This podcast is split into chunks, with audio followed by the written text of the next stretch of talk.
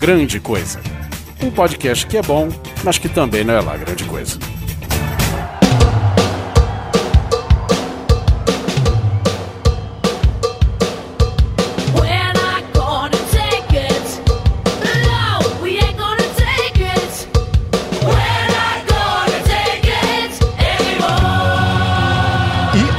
Coisas e coisas, tudo bem com vocês? Aqui é Oliver Pérez e nesta mesa que hoje a gente teve que arrumar porque tem visita, né? É, hoje tá bonito. Hoje tá Tem até bonito, tá perfumado o negócio. daquele vasinho que o Perotti botou ali. É. Foi com certeza alguma gambiarra que ele fez. Tem um microfone lá no vasinho. Aqui comigo, J. Simão Neto. Olá, pessoinhas! E atrás de todo grande filme tem uma mulher maior ainda, na minha opinião. Olha só. Também comigo aqui já de casa, Anderson Perotti. É um prazer estar de volta, sem abertura. Tá certo. já véia de casa, Dona Miriam Juliana. E eu queria ser uma lady detetive. Olha, Descobri por que, que ela não consegue atender o Skype no Mac. Quem sabe? É por isso. Primeira dama da Bolívia, a máquina das mídias sociais, Ira Morato. Olá, será que vocês aqui sabem onde é que fica o ponto G? é... pergunta de prova essas Ah, horas. pô, cê- o podcast que você tem. é isso? Oh! Homem fazendo omisse! Eu nem vou discutir, cara. Também outra coisa honorária aqui, Dona Mariana Lima. Oi, boa noite. Prometo falar pouco de Arquivo X hoje. Nossa senhora, segura. segura, rapaz, que vai ser foda, hein? Segura, já foi o quê? Quatro horas aqui, né, de, de programa. Ah. acho. Mas é isso aí. Então hoje a gente vai falar o que, como vocês perceberam, se vocês estão escutando hoje, vocês perceberam que hoje é dia 8 de março, Dia Internacional da Mulher. E aproveitando essa data, a gente vem aqui falar de mulheres da história e da ficção. Então segura aí, sobe a música e já voltamos com o cast.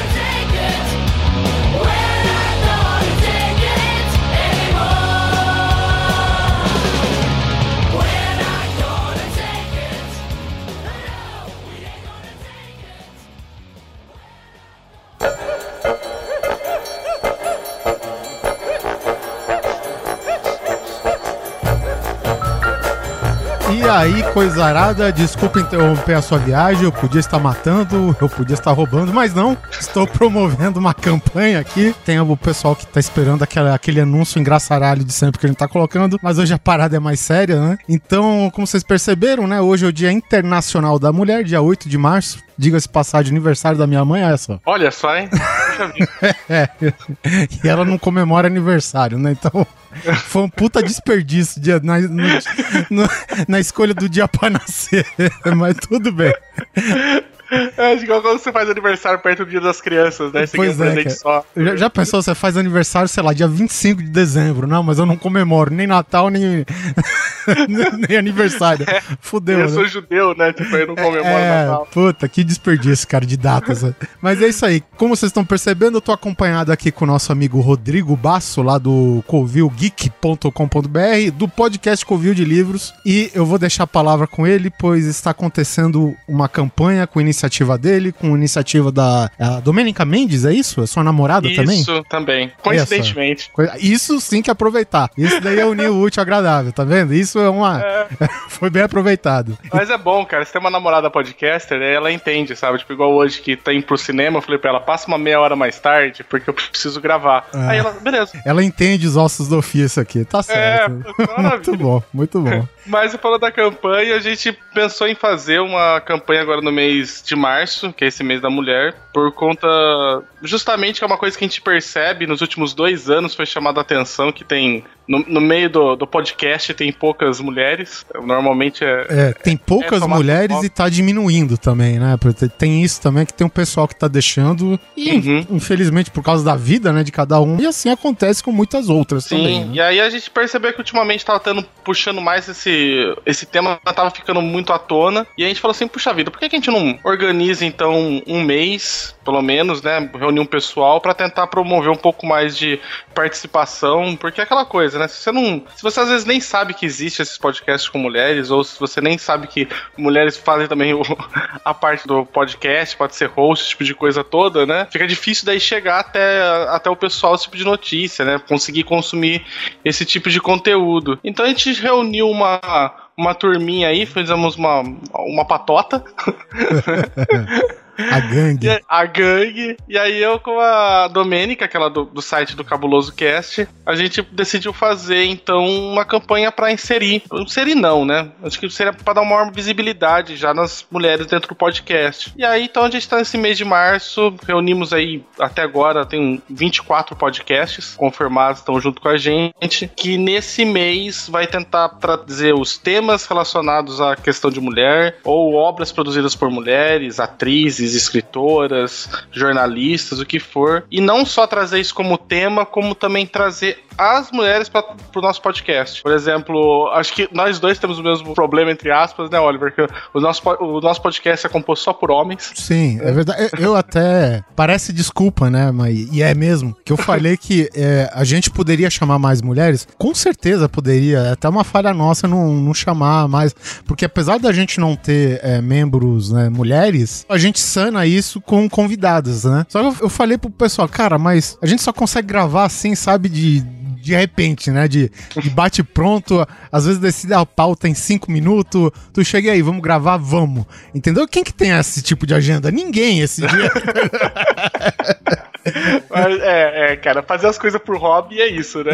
Gente acaba fazendo no tempo nosso livre quando aparece. Mas acho que isso também vai ser com essa campanha, pelo menos pra mim. Eu já tô conhecendo várias podcasters e várias pessoas que poderiam trazer pra gravar alguns temas. Então acho que tá, tá uma ideia bem bacana, porque aí pelo menos a gente conhece quem é que tá no, nesse meio que pode falar de determinados assuntos, né? Ah, eu quero chamar alguém de cinema, né? Por exemplo, a gente tem dois podcasts que eu descobri agora que acaba tratando só de cinema. Sim. Aí fala, pô, então quando tem um filme eu já sei que eu posso chamar alguém daquele podcast pra poder fazer parte. E a gente dá maior visibilidade, né? Porque a gente não conhece, né? A gente não sabe que tem, que produz, é porque muitos dos convidados vêm isso, né? Por exemplo, eu ouço Grande Coisa. Eu sei que eu posso chamar o Oliver pra fazer sobre o Arquivo X, porque ele é, é fanático, né?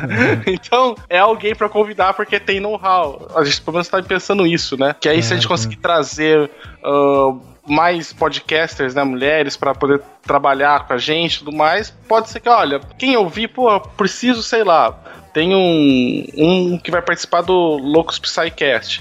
Puxa, é psicóloga, trabalha muito com a questão de desmistificação de, de psicologia. Posso trazer pro meu podcast agora pra poder falar quando tiver um assunto pertinente. E aí, quem sabe, daí a gente consegue daí fazer um, um intercâmbio melhor. Vai rolar nesse mês de março todo. Vocês podem procurar os casts que vão estar fazendo parte da campanha com a hashtag O Podcast é Delas. Isso aí. A gente vai estar divulgando na- nas redes sociais dessa maneira. A gente vai tentar. Provavelmente, eu, eu acredito que a gente compartilha, né, alguns ou muitos ouvintes, né? Principalmente porque, Uhum. porra, quase 30 podcasts participando, fora, sei lá, blogueiro, vlogueiro e, e os Tem, cambal, tem entendeu? pessoal de youtuber, apesar de ser podcast, mas que são tem uns youtubers que participam normalmente com a gente, que já é uns, uns frila, né, de, de podcast, que entraram também na brincadeira, né, tem escritor e escritora, então eu acho que deve ter um bom público que a gente vai compartilhar, que aí talvez consiga fazer chegar, o, o pessoal conseguir encontrar esses outros podcasts também. É, então, e- então, ou seja, você que é ouvinte do podcast, seja do, do Covil do Livro, seja, sei lá, do Cabuloso Cast, do Grande Coisa,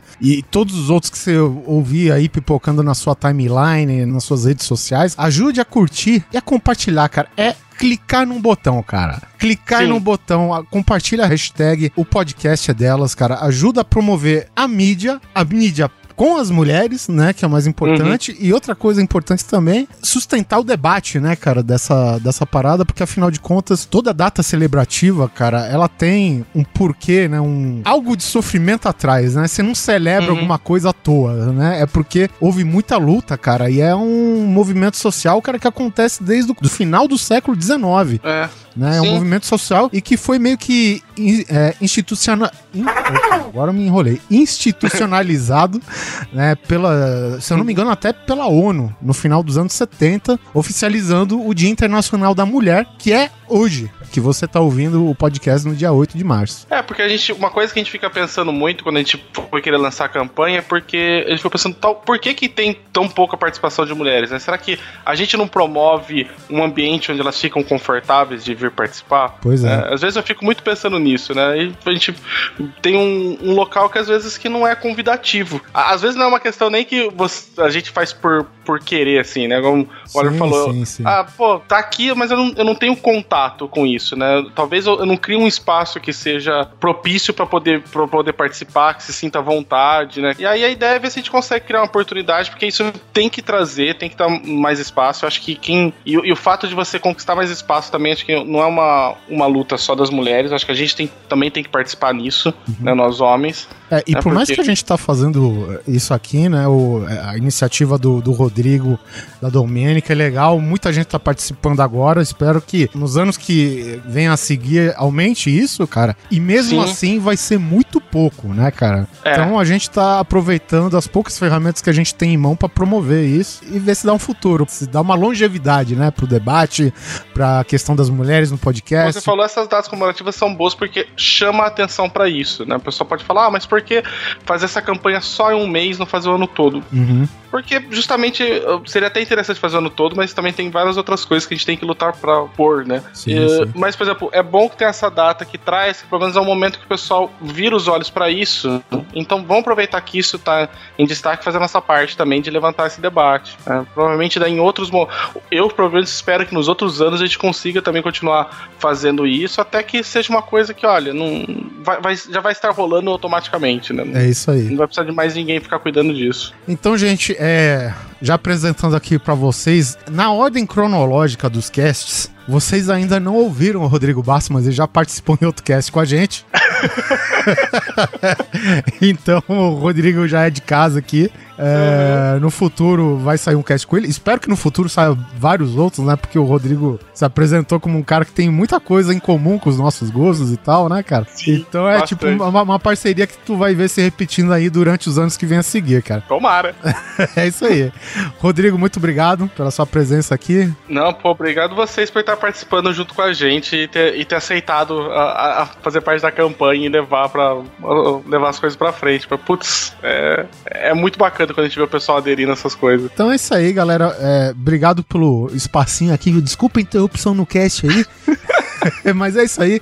Curta e compartilha. A hashtag o podcast é delas, né? Nesse dia 8 de março. Então, Uhum. um grande abraço pra vocês. Abraço pro Rodrigo e fique com o cast. Abraço pra vocês e voltamos à nossa programação normal.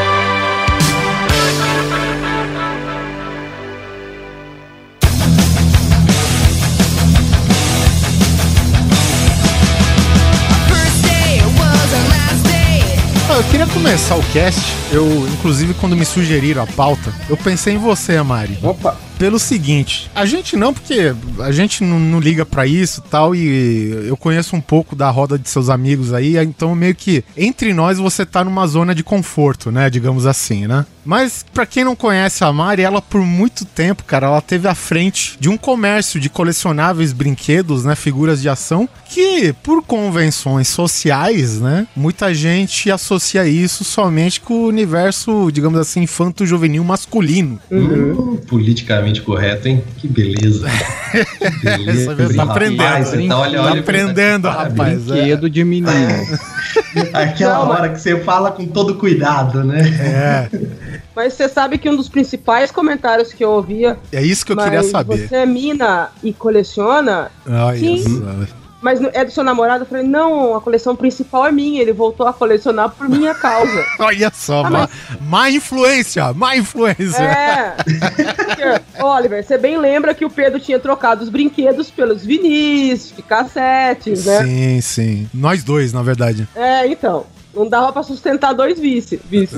E eu sempre tive brinquedo. A gente começou a namorar e tal, eu achei os comandos em ação dele. Eu falei, ah, meu, vamos dar uma arrumada, porque eu customizo, eu reformo, né? E aí juntou com meus brinquedos de Star Wars e aí a coleção foi crescendo, né? Mas os caras ficavam abismados. Mas como assim você faz o cabelo do Falcon? Você conhece os personagens? É. Você assiste os desenhos? É. Pra quem não. Assim, o, o Grande Coisa tem quatro anos, cara, mas antes da gente fundar esse. eh, o Grande Coisa em si, a gente no outro podcast, que por sinal, esse cast também, você procurando aqui no Grande Coisa, a gente vai deixar o link, tá no ar ainda, que é, cara, é simplesmente um documentário em podcast sobre G.I. Joe, né, cara, que é justamente a especialidade do Pedro e da Mariana, né, que eles trabalharam muito tempo com isso, eles estavam na frente da, da loja Taverna do Ogro Encantado, né, cara, e porra, foi show de informação, cara, foi um dos casts, acho que um dos melhores da gente, pra falar Esse a verdade. cast é muito foda. Esse Pô, a cast é gente muito descobriu coisa que a gente nem sabia, cara, né? Então, na verdade, você ouviu muita coisa relacionada a isso, né? De, de que, Muito. que isso não tem cara. É, porque eu, ingenuamente, eu pensei, eu falei, não, Mariana não deve ter passado por isso, né, cara? Porque, tipo, é, a gente já foi em eventos com a Mariana, a gente foi na JediCon junto, a gente foi no evento que ela fez na Joy-Con, é, sabe? A gente, eu fui no churrasco da casa dela, a gente, né, tá naquela roda de amigos que isso nunca vai acontecer, né, cara? E aí, quando surgiu a ideia da pauta aqui, né, que foi pelo Rodrigo Basca, né, eu falei no começo, eu pensei, cara, será que ela não passou por isso, né? É impossível não passar por isso no mundo de hoje, velho. Não, e tinha pior, tinha hora que o cara queria medir o pau comigo, né? Porque ele ficava. ele ficava puto que eu sabia, ele ficava testando. Perguntava, perguntava. Me dê a lista de cinco comandos de ação de 1985, de ordem alfabética, é, na cor verde contrário. oliva. e ela vai e faz Pô, tudo. Aí eu fazia coisa tipo citar a coleção francesa do Falcon, que ele nem sabia que existia. Aí ele pro- pro- aí eu ficava triste, né? Porque meu pau era maior que o dele. Fazer o quê?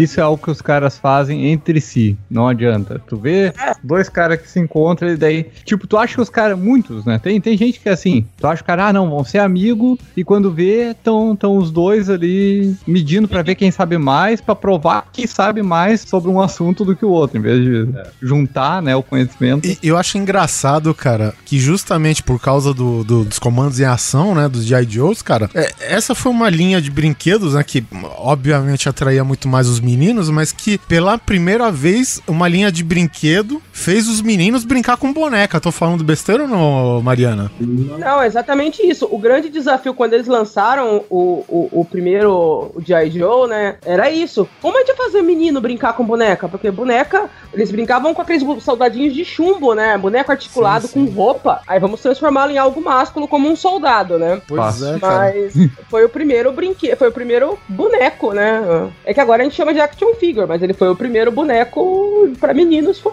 foi o G.I. Joe. Pois é, né, cara? E qual que era? Chama. É. É a Scarlet, a Scarlet, né? Que foi uma das primeiras, assim, que tem a crossbow. Isso, é a Scarlet, que é uma das principais. Tinha também a Covergirl, a Lady J e das vilões, que é a única vilã que era a Baronesa. Lady J é um nome muito previsível também, hein? Ah, cara, mas olha só, cara, olha a época Não, que foi hora, feito, legal, né, mas, cara? caraca. Cara, você imaginar, cara, que uma empresa dessa que conseguiu fazer, cara, menino brincar com uma personagem feminina, cara, sabe, nas brincadeiras dele, cara, isso daí, pô, pra aquela época ainda onde, né, o machismo era muito mais forte que hoje, digamos assim, pô, cara, isso daí é inacreditável até hoje, é um nível de ousadia, velho, que, né, não, É, eu vejo em poucas coisas aqui, cara, até uma coisa que tu colocou na pauta, já citando uma aqui, né, por exemplo, a Mulher Maravilha. Mulher Maravilha, cara, data de, sei lá, 1940, cara, sabe? Surgiu, sei lá, 10, 15 anos depois que inventaram o quadrinhos, né? Então, teve um cara lá que pensou à frente, inclusive eu fiquei sabendo há poucos dias atrás que o criador da Mulher Maravilha, que é o William Marston, é o mesmo cara que ele criou a máquina de detecção de mentiras, né? O polígrafo. Ah, sério? Sério. Caraca. E, e isso, principal, você, você não percebeu que ela tem o laço da verdade, Neto? Né? Aquela... Olha mesmo Ninguém associa associar isso, A entendeu? porra do laço da Mulher Maravilha com um polígrafo, né? Olha. e isso daí, cara, data de 1940 e pouco, entendeu, cara? Então, tipo, ah, são poucos movimentos que a gente veio em prol da mulher, assim, na área de entretenimento, né? Mas que, meu, pra idade que eles têm, cara, isso, porra, é muito ousado, né? Pra você ver, Oliver, voltando pro lance do, do Falcon, o, essa linha de 12 polegadas nos Estados Unidos só teve uma personagem feminina, que é a G.I. Nurse, que ela é uma enfermeira Sim. que cuida dos soldados, obviamente. Inclusive, você falou É. né, nesse cast que a gente gravou. É, ela é uma das mais raras porque foi lançada há pouco. Só que na França, essa coleção francesa que é o Action Joe, lá eles lançaram a loira, a ruiva, a morena e a negra, com o cabelo normal e olhos de águia. Assim, a coleção era pra meninos e meninas. Tinha as aventuras ah, mais femininas, aventuras mais masculinas, aventuras unissex e era um brinquedo unissex. Tá, que agora desculpa a pergunta, mas você saberia me dizer a diferença de uma aventura masculina para uma feminina? É, é dúvida mesmo. Não, assim, geralmente as aventuras femininas tinham mais a ver, assim, com. Eram temas mais country, então tinha o cavalinho, era o rancho, e as masculinas eram mais, assim, de guerra, assim, sabe, submarino. Ah. E tinha as unissex lá, é, a coleção francesa é muito foda, porque tem aventura tipo espacial, tem uma aventura, tem aventura tipo do Zorro. Tá. É, então, assim, tem uma variedade maior. As que o pessoal considera assim mais, entre as femininas, são essas mais relacionadas ao tema mais country. Somente pra França, acho que eles deviam achar bem. Assim, um negócio mais surreal pra eles. Aquele negócio de roupinha xadrez, cavalo. Tá certo. Agora, começando assim, mais a parte do cast mesmo, a gente veio falar de mulheres assim a nível histórico e também no entretenimento, né? As mais marcantes, os ícones, né? Vamos abrir aqui com as mulheres que, que, que foram muito bem sucedidas, seja por algum marco histórico aqui. Quais que vocês admiram, assim, ou que vocês têm pra citar? Ó, então eu começo falando de uma que assim, vou puxar muita sardinha pro meu lado, mas é muita sardinha pro meu lado. Eu não sei se ó, eu conhecem. imagino que seja do interior. Não, cara, pior que não, ela nem brasileira é. Ah, Mas falando um ponto assim do contexto mais histórico, eu tô falando que eu vou puxar a sardinha pro meu lado, porque eu vou falar. Quero, falar- é muito pouco, eu só quero citar ela, porque realmente é, poucas pessoas conhecem, que é a Melanie Klein. Essa mulher, posso falar pra vocês assim, com certeza absoluta, que ela mudou toda a minha perspectiva profissional quando eu estava na faculdade. Melanie Klein, para quem não conhece, ela é uma austríaca que começou a, vamos dizer assim, estudar as obras do Freud.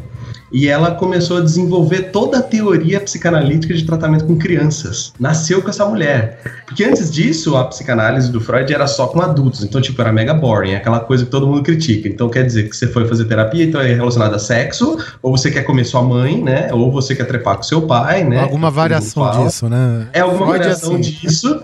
Freud, ah, você, ah, você é psicanalista, ah, então é tudo sexo, né? E Você, hum, é, né? Tipo, não vou ficar conversando com vocês sobre isso. Mas enfim, ela veio trazer toda uma perspectiva de trabalho, né, de terapia com crianças, cara. Porque apesar do Freud aceitar que a sexualidade era infantil, ele não atendia. Simplesmente não existia isso. E foi ela que começou a fazer isso. E foi por causa desta mulher, eu me lembro muito bem, no terceiro ano de faculdade, minha professora de psicanálise entrou, falou, ó, gente, hoje vocês vão ter escola inglesa, né, vocês vão... A gente vai conversar um pouco sobre a mulher que fundou a escola inglesa. Ela é muito importante, gente. É mais ou menos assim, tipo, é Freud, Jung e Melanie Klein, sabe?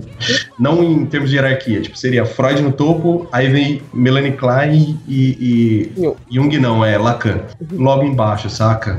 Ela é realmente muito importante e foi. E eu queria fazer clínica de adultos e mudei, né? Tanto que o meu estágio na faculdade de psicanálise foi com crianças. Hoje eu posso me fa- hoje eu posso falar para vocês com certeza que eu sou 80% kleiniano e também depois dela veio uma outra mulher muito famosa também pro pessoal da psicanálise, que chama Armina Berasturi, que é uma argentina, que ela que veio consolidar a terapia psicanálise com crianças. Enfim, gente, eu, sou- eu sei que é chato pra caralho ficar falando essa porra, mas assim, esta mulher mudou minha vida, literalmente. Porque eu queria fazer psicologia de empresas, eu queria trabalhar com RH ou esportiva, né? Psicologia do esporte. E quando eu conheci essa mulher que eu fui pra clínica, eu atendo até hoje, eu sou clínico até hoje por causa da Melanie Klein. Então, obrigado, tiazinha, você é um amor, adoro, amo essa mulher, gente. Ela tem uma foto dela na minha clínica. se Eu, você- eu acho que começou certo pra caramba pra começar, porque é uma parada que pelo menos eu não sabia, né? Não é um negócio que é divulgado, né? Não, ninguém sabe, porque assim, todo mundo acha que é Freud e acabou, né? E não é. Sim, sim. Assim, Freud inventou o rolê, beleza, parabéns. Aí deu algum tempo, veio o pessoal pessoal criticar ele, porque a primeira coisa que fizeram. Aí chegou alguém, peraí, as- não é só sexo. É, ele falou: peraí, ô, você tá louco que eu, eu- que eu quero comer minha mãe? Era bem esse o argumento. Eu juro por Deus, os médicos chegavam e falaram assim: o senhor está louco, insinuando que eu quero comer minha mãe. Aí o pessoal que, junto com a crítica, veio o pessoal que estudou ele. E a Klein, que é tipo, logo abaixo na hierarquia da história psicanalítica, vem a Klein e o Lacan, e o Lacan né? A Klein falou assim: peraí, e as crianças? Então ela veio trazer todo esse, esse essa ramificação da psicanálise com criança. Só uma curiosidade, a gente não fala psicanálise infantil, porque toda psicanálise é infantil, porque a gente trata do cerne das pessoas, né? Então é psicanálise com crianças ou de crianças. E, isso- e depois dela vem toda uma escola, que é o que a gente chama de escola inglesa. Então, assim, tem a psicanálise ortodoxa, que é freudiana, escola inglesa e escola francesa. O resto disso é ramificação. Então, assim, ela é muito importante no cenário da psicanálise, né? E é, foi uma baita de uma mulher no sentido de coragem também, porque era numa época, nós estamos falando aqui de década de 60, década de 70, era uma época em que mulheres era aquilo mesmo, né? Ficar em casa lavando louça, cuidando dos filhos. Então, é, a década de 60, cara, era a década que a América, né, os Estados Unidos principalmente, Isso. vendia a imagem da mulher só dona de casa, né, cara? Exato. Porra, quanta, Exato. quantas, quantos filmes que você lembra? Filmes que é, são feitos até atualmente, retratam muito bem isso, filmes de época, cara. Que, sei lá, tem o. Tem o, a galera astronauta, mas a mulher tá lá, na- né? Cuidando dos filhos, da casa. É, E é, só isso, né, cara? É. Raramente você vê alguma coisa é, que retrata algo totalmente diferente disso, né? Desse universo, cara. Exatamente. Então, muito obrigado, Lenny Klein. Tenho foto dela na minha clínica, de verdade, de tanto que eu pago pau pra ela. E não tenho do Freud. Aí, só. No ramo de mulheres que, que revolucionaram em uma, na sua, uma área que não é específica, eu comecei a fazer, eu fiz dois anos de sistema de informação. Olha aí. Na minha primeira semana de faculdade, um professor que ele olhou assim: mulher não serve pra programar, porque ela não tem capacidade, porque é biológica, a mulher não tem Caralho. capacidade biológica de Caralho, mano. Tem gente assim Eu ainda. achei que a Mariana ia ouvir muito mais aqui por causa da área de trabalho dela. Nossa. Jesus Cristo, cara. Eu já tava tipo, apavorada, beleza, eu fiz fui de humanas um tempo e depois de 10 anos que eu saí da, da escola, eu fui fazer uma área de exatas que eu tava completamente perdida e eu chego na primeira semana o professor fala um negócio desse, fica apavorada, né? Aí, pra jogar na cara dele aqui, que, né, que ele só tá nesse, nesse campo, porque uma mulher, a Ada Lovelace, que nasceu em 1815, foi ela era uma matemática e escritora inglesa e ela é reconhecida hoje por ter escrito o primeiro algoritmo a ser processado numa máquina. Chupa E esta esse, manga. e esse algoritmo, ele conseguia computar alguns valores e fazer algumas funções matemáticas. E isso, Isso em é. A gente tá falando de 1800 e quanto? 1800... Ah, é, ó, ela viveu entre 1815 e 1852, eu não lembro. Caramba! Mas 1800 ele e Japão feudal mesmo, então. É E a mãe da computação. E a gente não escuta nunca falar dela. É, eu também nunca tinha ouvido falar. Tá aí, então. É mu- muito difícil, assim. E, inclusive, nessa faculdade que eu comecei, tinha um laboratório que chamava Ada Lovelace. Tem também aquela mulher, ai, gente, eu não vou lembrar o nome que eu não pesquisei. É a primeira mulher a atravessar o Oceano Atlântico, acho, uma coisa assim. Voando? É, voando. Nada que não foi. É, sei lá, né? co- Como capitã de um navio, não sei. Andando, né? Andando, ela seria mais Eu vou dizer que tem um certo fundamento no que ele tá perguntando. Eu não lembro, mas eu lembro que tinha alguma coisa além do simples fato dela ter atravessado. Parece que ela inventou alguma coisa, uma coisa assim. cara. Inventou a travessia. Eu vou descobrir o nome aqui, já já eu conto pra vocês. Eu depois. Amélia Hurt Heart. Isso, Amélia. Ela mesma. Ela É. tá, tá num filme. Ela tá num filme daquele do museu lá, daquela comédia horrível. Isso. Uma comédia muito ruim, gente. Peraí, peraí. É com aquele. O Ben Stiller? É. É ruim. Isso, É isso. É ruim demais, não é só ruim. Bom, mas enfim, ela parece, se eu não me engano, parece que ela teve que enfrentar toda uma é, coisa de trabalhadores, assim, com, não é congresso que fala, é a, a união dos pilotos, vai. Sindicato. vamos chamar assim, eu não sei. O sindicato, obrigado, Oliver. Nossa, salvo eu. O sindicato dos pilotos não queriam de jeito nenhum que essa mulher fizesse isso, e alegando segurança. né? Mas depois, se você pesquisar um pouquinho na história, você vai ver que não era, cara, era puro machismo. Eles não queriam que ela atravessasse porque mulher não deveria voar. Era simples assim, cara. E ela foi, enfrentou, tretou com Deus e mundo ali para conseguir é, o apoio, né? O avião, o dinheiro, as condições, tudo, e ela conseguiu fazer a travessia. Entrou pra história. Parabéns, Amélia. E tá aí o povo falando, né? Ah, não vai ser a Amélia de casa, né? não seja Amélia assim, cara. Toma essa, Atravessa Amélia voadora, voando. rapaz. Amélia voadora na sua cara. Eu recebi uma ligação do Sergio dizendo que a corte determinou que o Brasil foi realmente considerado negligente, né? E nós chamamos a imprensa aqui de São Paulo, do Rio, vão te procurar. E nós agora temos como trabalhar a questão da violência doméstica no país de uma maneira, né, mais segura, entendeu? Então eu fiquei muito emocionada nesse momento, né? Eu me emociono ainda quando eu lembro do que eu senti naquele momento. Porque eu digo, a partir de agora a gente vai ganhar. Ó, tem uma que a gente não pode deixar de citar nunca, que, que é muito importante para a história das mulheres, principalmente esse momento que a gente vive, do feminismo tá mais presente, das mulheres estarem dando conta do seu papel na sociedade, que é a Maria da Penha, né? Sim. que dá o nome à Lei Maria da Penha, e ela viveu anos com o marido, foi vítima de violência doméstica, ela acabou ficando paraplégica porque ela levou um tiro do marido enquanto dormia, e ela continuou lutando, e até que em 2006 que foi promulgada essa lei contra de violência doméstica que leva o nome dela, que dá punição para os agressores, né? E ainda mais agora, nessa semana que que na Rússia a gente vê um retrocesso gigante, onde o Putin diz que o cônjuge pode bater na esposa, um familiar, Oh. pelo menos uma vez por ano. Não tô sabendo dessas. É. Conta melhor aí. Como é que é? É uma lei? Ele falou da boca pra fora? Eu não sei exatamente assim, porque eu vi meio por cima, mas é, é, uma, é uma lei, assim. Você não vai ser julgado, você não vai ser punido, você tem o direito de bater na sua mulher ou alguém familiar, Isso. Que é é, isso, pelo menos uma vez por ano. Eu não pode ser todo dia, mas uma vez por ano pode. Ele coloca a cota ainda. É isso? É, mano. É. Puta que Ô, pariu. mulher, vem cá. Cê- dá a cê- carteirinha. Beleza, você matar a mulher É mais fácil as mulheres bater nos homens.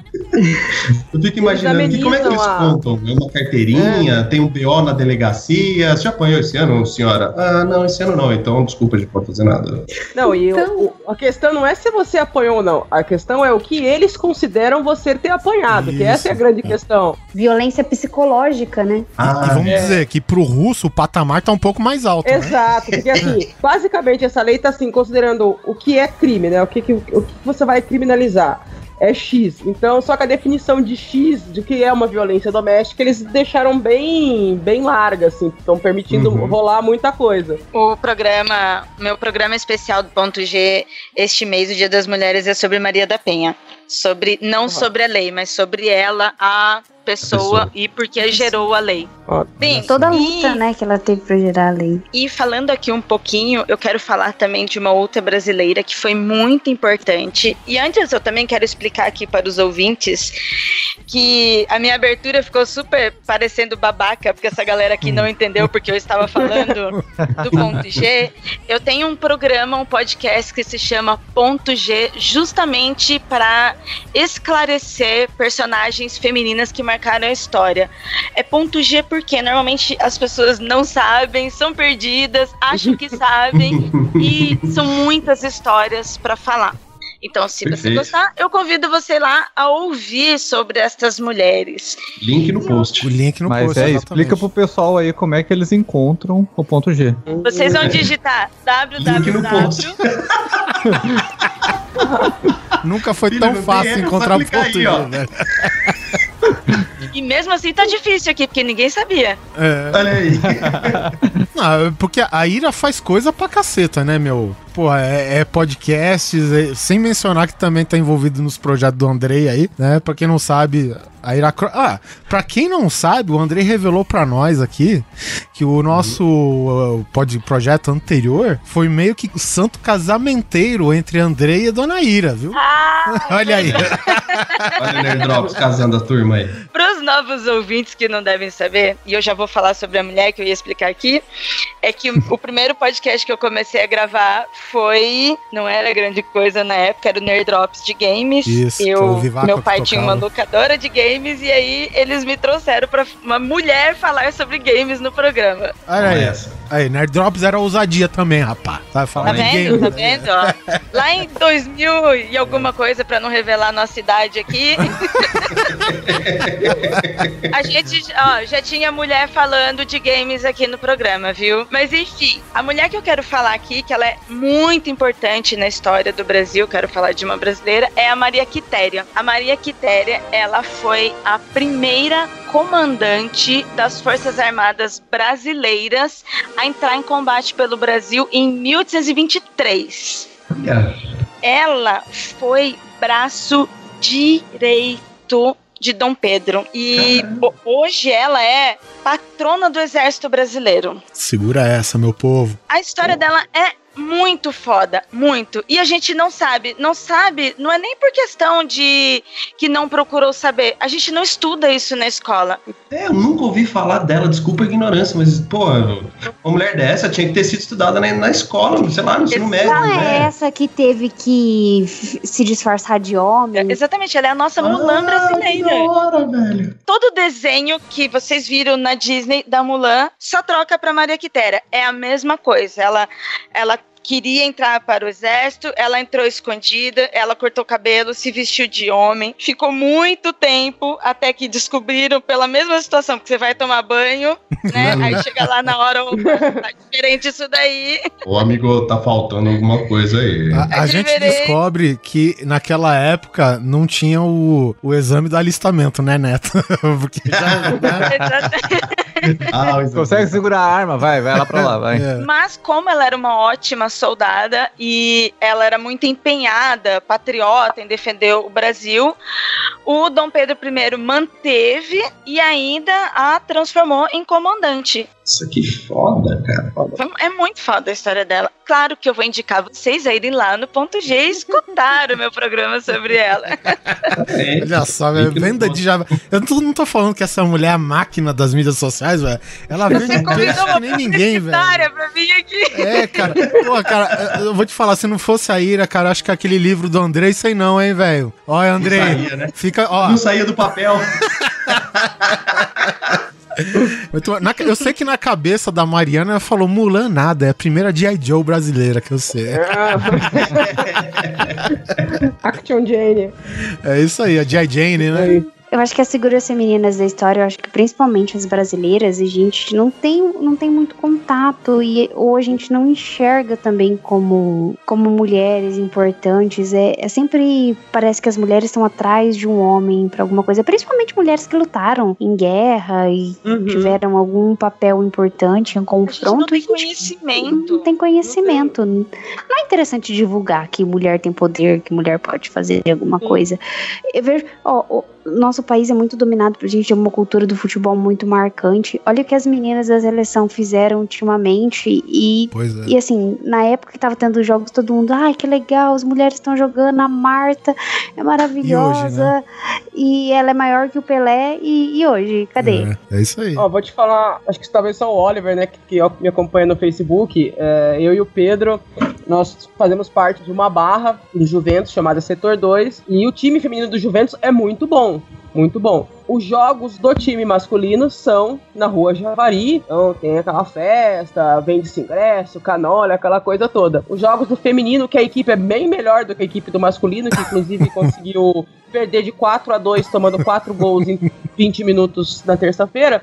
A equipe feminina é muito boa e os jogos são no clube e não tem divulgação. Pois é. Mas esse problema, por exemplo, citando aí a Maria Quitéria, cara, eu vou te falar o que acontece, cara. A gente tá num país, velho, que todo o nosso material didático vem de 1960, entendeu? Exatamente. Vem ou, ou de antes disso, cara. E, e pelo fato de a gente ser uma cultura dominantemente machista, principalmente naquela época onde isso era muito maior, além de ser muito maior, era considerado natural. Machista e, e de ladrão. Porque a gente fala sobre os bandeirantes, Aham. a gente tem na, na nossa cartilha escolar fala um monte de coisa sobre eles que estavam nos roubando, em vez de falar de, de heróis de verdade. Pois é, cara. Porque Então, também há outras heroínas e outros outros heróis que lutaram pelo Brasil, homens também, mas que a gente também não estuda. A gente estuda só a galera tudo errado. A, a gente estuda a história dos nossos conquistadores, velho. Isso que é foda, velho. É, é, assim, verdade. não tô falando, né? Porque eu tô vendo que todo mundo aqui é meio branquelo, né? Então com certeza ninguém veio daqui naturalmente. Ninguém tem cara de índio, pelo menos, né? A não ser o Andrei. O Andrei, tu tá Que liberado. não está aqui. Mas de resto, é, e que nem eu tava falando, né, cara? Como essa cultura vem de antes e ainda a gente tá num país, velho, que, porra, cara, a gente sabe que educação é um negócio que é, é, é uma parada que é investimento a longo prazo. Investimento social, eu digo mais, né? E, cara, se a gente tá sempre postergando isso, ainda mais com uma parada datada, que nem a educação que a gente tem hoje, cara, isso daí vai continuar se delongando ainda, né, meu? Então, infelizmente, a gente vai ter que aguentar isso por mais alguns anos, né? Eu não sei vocês, eu não sou patriota. Nunca tive esse sentimento. E hoje, depois que eu comecei a fazer o programa e estudar sobre personalidades que marcaram a história de diversos países, e eu tenho pesquisado bastante sobre personalidades no Brasil. Recentemente eu achei um link com 10 heroínas só do Rio Grande do Norte. Cientistas, mulheres que lutaram no exército, mulheres que fizeram parte da filosofia da história do Brasil tal. Não vou me lembrar a lista de nomes aqui, eu separei para eu poder de- posteriormente fazer programas. E aí eu, eu lendo aquilo, eu pensei, gente, tantas pessoas que fizeram e fazem realmente uma luta pelo Brasil em que poderia ter transformado meu caráter muito mais uma pessoa patriota e eu nunca ouvi falar. Talvez se tivesse tido essa reformulação, como o Oliver falou, pelo menos dos anos 80 para cá, né, depois da ditadura, que tivesse mudado um pouquinho, a gente fosse ter outros olhos para o nosso país. Porque o que, que a gente quer? Sair do Brasil. E quanto mais os dias estão passando, mais a gente tá ficando fudido, a gente só é. pensa, quero sair do Brasil. assim, você, independente da sua, do, do seu posicionamento político, vamos dizer assim, você sabe que isso tá acontecendo de um jeito ou de outro, né? Então, infelizmente, é, É. isso. Eu quase esqueci da. Que deveria ter sido minha abertura até. Aí, aí. É, só que me, me falhou na, na hora. Que é da mulher que mais tem nome de rua aqui no Rio Grande do Sul, que nem a gaúcha, que é a Anitta Garibaldi. Que Olha aí, não é gaúcha? não é gaúcha, ela nasceu em Santa Catarina, se casou com Giuseppe Garibaldi. Ela nem se chamava Anitta, se chamava Ana, mas sei lá por que virou Anitta. É o diminutivo de Ana em italiano. Nome artístico, né? É, durante a Revolução Farroupilha, ela lutou junto sempre e não deixou as frentes de batalha, mesmo de- com cinco filhos. É, cara, tem uma. Mesmo, gra- tem mesmo brava, grávida, cara, tava lá. Tem uma outra mulher que eu queria citar aqui, que uh, o pessoal que escuta a grande coisa sabe que eu moro numa cidade militar, morei, né? Nasci numa cidade militar, e lá tem a Academia da Força Aérea, e até por causa disso a gente tem, é, vamos dizer assim, um apreço muito grande pela Força Aérea e tal, porque é, é um pequeno orgulho da cidade, a Esquadrilha da Fumaça. E por causa disso a gente vai, tem amigos, eu tenho um amigo, por exemplo, que ele é instrutor lá dos cadetes e tal, e eu me lembrei da primeira mulher piloto de caça do Brasil. Ela chama-se Carla, Borges e ela foi a primeira mulher a, a- a voar o Esquadrão Escorpião de voo de proteção de fronteiras né, do país, que são super tucanos, tal, são aviões de hélice, etc. Mas depois ela, ela subiu de patente, né? Ela foi, hoje, se eu não me engano, ela é tenente. Hoje deve ter sido alguma coisa maior, já deve ter tido uma promoção, não tenho certeza. E ela voava o- os caças mesmo, jato, de proteção também de, de defesa aérea. Ela fazia missões de combate, missões de ataque. É a primeira mulher eh, brasileira, eu não tenho certeza se ela é sul-americana, mas provavelmente seja também a primeira mulher sul-americana a fazer missões de combate de caça eh, de defesa de, de fronteira, né? Carla Borges. E ela também é a primeira mulher a voar o, o Força Aérea 1 Tupiniquim, cara. O avião Olha, o, é o, o avião presidencial. Se eu não me engano, é o Airbus A319. Ela é a primeira mulher a comandar. Ela não é copiloto, caralho, não. Ela comanda, né? O avião presidencial. Junto com ela, ela tem sim o copiloto, o especialista de comunicação, mais um outro piloto que acompanha, e é ela quem comanda o voo. Ela é a primeira mulher a comandar um avião presidencial. Parabéns, Carla Borges, cara. Essa mulher é forte também. Uma coisa assim, né? É, não sei a idade média aí de vocês, só sei que o, eu sei que o Oliver, é mais, eu acho que deve ser um ano, dois anos mais velho que eu. Eu sou de 78. Não fala muito, não. Nós estamos no mesmo barco aí. né? Então, Não, não coloca anos aí. é.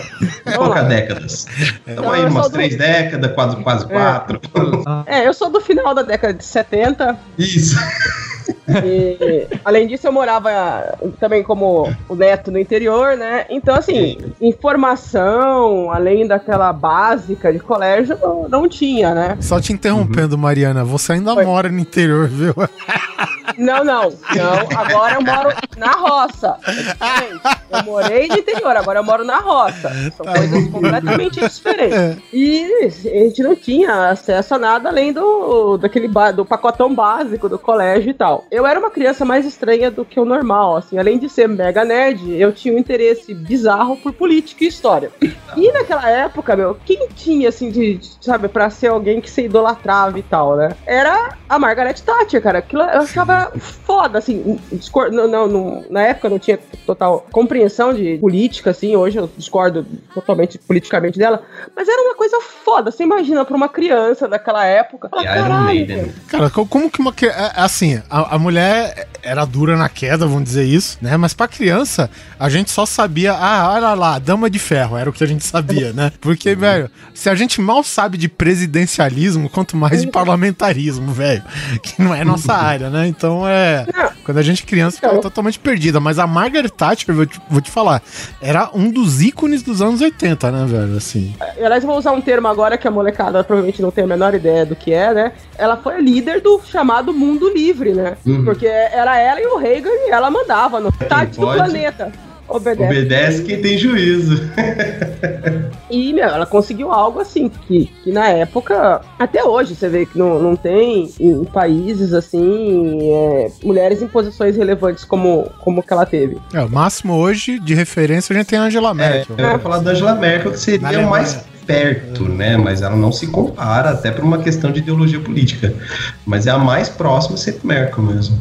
E só que aí, conforme eu fui crescendo, eu fui discordando completamente das políticas dela. Eu era um adolescente mais estranho ainda do que criança, eu pesquisava muito e eu Uhum. descobri uma mulher chamada Madeleine Albright. E comecei a ler os textos dela. E foi o que me direcionou para fazer a faculdade que eu fiz, né? Fiz sociais. É, foi até onde eu conheci o Pedro. Foi muito legal porque no ano que eu entrei, que foi 97, foi o ano que a Madeleine Albright foi nomeada ah, secretária de Estado do Clinton. Foi a primeira mulher é, foi o posto mais alto que uma mulher alcançou nos Estados Unidos. Pois é, cara. E- Hum. E, olha só, tu me fala essa, certo? E quando as pessoas falam de Clinton, o que que eles lembram? Da. Levinsky. Mônica Levinsky, É cara. foda, Pra, pra é você foda. ver como que é foda, né, as coisas, cara.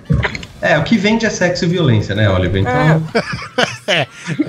Não O que mais conversa. vendeu, então, foi Bush e Clinton, né, velho? É. Nossa. Bush Clinton, cara. E agora, só pra fechar, né? Agora tá, tá tendo essas coisas, todos esses problemas do Trump e tal. E quando ele começou a falar dessa questão da, dessas leis de imigração, e pra quem não sabe, ela é tcheca, a família dela é de origem judaica, né? Ela imigrou pros Estados Unidos. E aí ela falou assim: não, sem problema, já que é assim, então eu vou me registrar como muçulmana também. Eu quero ver alguém vir me pegar. Hum, pistoluda. É. Essa mulher é muito mais macho que muito homem, cara. E ela fez isso? não- Como é que tá? Não, ela nem chegou, nem precisou, porque começou a dar, mas, meu, ela, se, se precisar, ela vai lá. É. Assim, também tem um- algumas coisas de política externa dela que eu discordo, questão intervencionista e tal, mas, assim, basicamente, assim, informa- formação do meu caráter pós-adolescência é a Madeleine Uhum. Albright. Inclusive, minha moto chama Madeleine Albright. Tá certo. Porque a gente pode dar nome nas coisas também, viu? Vale. Ué, Sim. todo mundo dá nome. Quem nunca dá, né? Nem precisa nem registrar. Não. Olha só, eu queria citar também outro exemplo é, legal. A gente já citou ela levemente no, no guia definitivo da Grécia, que é justamente da Suíça, a Gabriela Anderson Stiz. Existe uma imagem icônica que praticamente todo ano de Olimpíada se repete. Que é uma mulher que participou de uma maratona feminina e ela praticamente chega se arrastando, sabe, no, no último No fôlego de vida que ela tinha e pra completar a prova. Assim, na nossa ignorância, né, a princípio você olha essa, pô, ela tá se esforçando, ela quer se superar e tal, e assim acabou a história, né? Mas não é bem assim. Inclusive teve um ouvinte naquela vez, cara, que no nosso programa que a gente só lê e-mails, né, citou uma parada bem interessante que a gente não mencionou, que é justamente que a maratona das Olimpíadas de 84 em Los Angeles foi a primeira maratona em que foi permitida a categoria de mulheres. Entendeu? Hum. Então, não era Sabia. uma maratona qualquer, cara. Então era a primeira de todas da, de Olimpíada. Exatamente, era a primeira prova de maratona feminina da história das Olimpíadas, cara. Caramba. É, e, e aí, no caso, a mulher, enfim, ela. A Gabriela, ela se desidratou geral. E, e naquela época não tinha essa parada de nego correr na, na rua com um copinho pra dar pro cara que tá participando da prova, entendeu? Isso daí era proibido na época. Então não, não se tinha, cara. E a mulher, justamente por ser o, o- o símbolo de que sim, as mulheres podiam participar, porque essa era a discussão da época, de que uma mulher não poderia enfrentar 42 quilômetros e pouco, né, da maratona e tal. Imagina, ela chegou assim, ela provando, né, com a determinação dela, tudo, ela chegou no 37º lugar, alguma coisa assim, cara. Ou seja, houve mulheres que chegaram em primeiro, né? E, e, e no caso ela ficou na história, cara, pela maior prova de superação num marco importante, pelo menos na, na área dos esportes, né? Na história também, né, cara? Porque Olimpíadas, porra, é um negócio, né, milenar já. Então, cara, fica aí o registro. Não, não vou me delongar muito, porque a gente já debateu um pouco sobre a prova dela, né? a- tudo o acontecido, né? Enfim, e fica o nome aqui de outra mulher importante pra história das Olimpíadas, né? Que provaram que sim, as mulheres podem, que é a Gabriela Anderson Stiz, lá da Suíça, cara. E fica o link aí, se você quiser saber mais, ouça o podcast da Grécia, não é mesmo? Por Guia que não? definitivo da Grécia. Guia definitivo da Grécia. Tá do lado do link do Olha ponto aí. G. Tá do Estamos lado do aprendendo aí, né? Tá, tá vendo aí o do ponto G, gente? Tá embaixo, ó. Tá embaixo, Olha é. Por falar em esporte, somente essa semana que a FIFA bateu o martelo, chegou à conclusão realmente que não é necessário diminuir as traves de futebol para mulher jogar. Olha, finalmente, hein? achei que você ia falar que era do Mundial do Palmeiras, mas ah, legal, essa é boa também. É- Porque é é uma discussão já antiga, né? Que queria di- diminuir as traves, É. ah, porque achava que mulher não conseguia. ti- Tinha uma discussão bem machista sobre a capacidade das goleiras mulheres, É. que era bem inferior à, à dos homens. Também Uhum. teve uma discussão sobre o tamanho do campo. Aparentemente, mulher deve ser um- metade do tamanho de um homem, que ela não consegue. Vamos né? jogar futebol Verdade. 7 agora. É, então. Faz o seguinte, não joga não. Exatamente, basicamente é isso.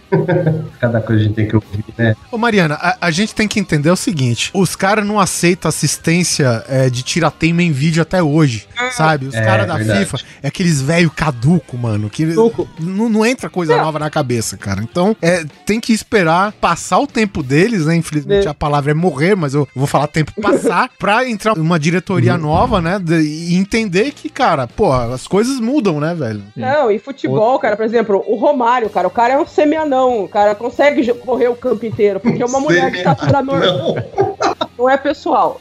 ele é um semi-anão, caralho, velho.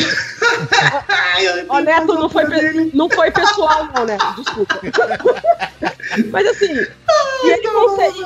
Mas ninguém nunca questionou a capacidade dele de correr o campo de ponta a ponta. Sim, Agora, exatamente. porque a pessoa tem um útero, ela não consegue correr o campo de ponta a ponta. Muito bom. Eu tenho Outra, outra notícia boa que a gente teve de futebol início do ano, que a partir de 2019, clube sem futebol feminino não disputará Libertadores. É isso aí. Porra, que Olha foda! Só, cara, é decente, Eu hein, vi cara. isso, incrível, meu. Não sabia disso, obrigado. Não, agora, vou te dar uma notícia ruim agora. Nada podia ver ser de bom de graça, né?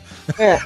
Eu colo sempre na Javari lá, né? E tem, tem os gandulas tradicionais. Por exemplo, tinha um, tem um cara com o singelo apelido de Maradona. Ele tem a forma do Maradona gordo, né? Uhum. Então, esse é o nível dos gandulas. Até o sábado passado, quando o clube decidiu colocar jovens com o uniforme um pouco mais curtinho, que os homens, pra Mulheres ser gandula.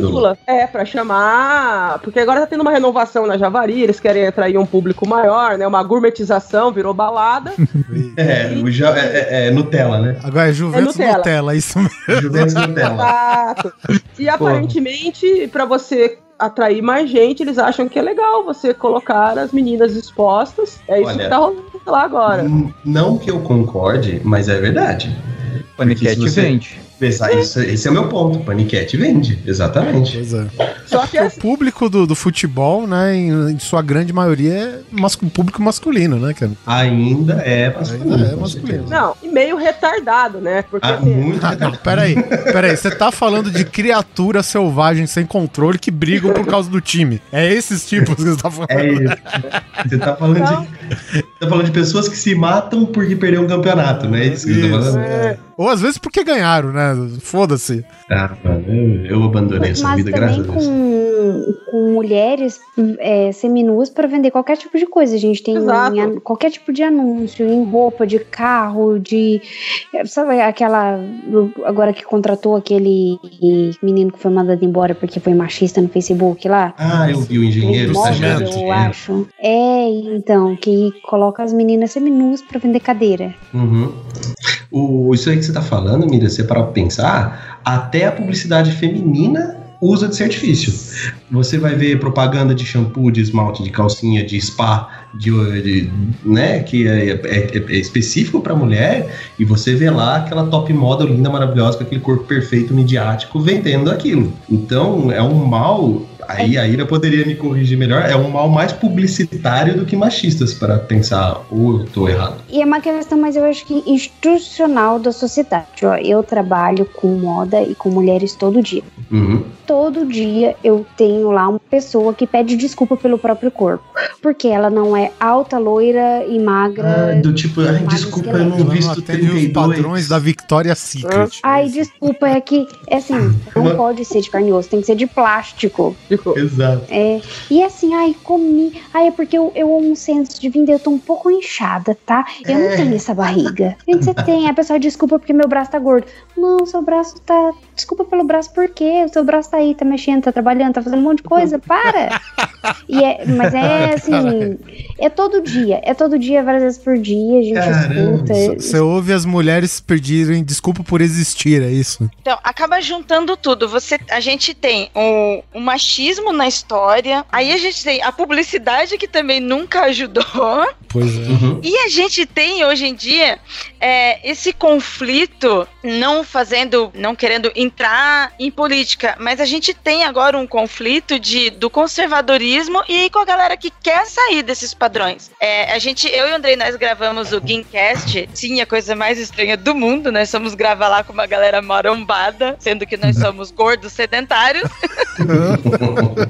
E o programa foi justamente assim, tudo que a gente falava voltava para a nossa sociedade opressora, nossa sociedade opressora. Opressora no sentido de julgadora. Né? Uhum. Então, quando o, o problema lá com a Lésia é muito mais, é um problema à parte, que eu não acho nem legal a gente entrar aqui em detalhes, porque o posicionamento do cara não é de publicidade, é de machismo. Ele escolheu esse posicionamento. É só pra contextualizar que a Alésia é essa loja de mesa, cadeiras, enfim, de móveis que colocou uma modelo, não vou te dizer nua, mas enfim, sensualizando numa parada que não precisava em nada disso, né? Não tem nada a ver, Pra nada a vender ver. cabide.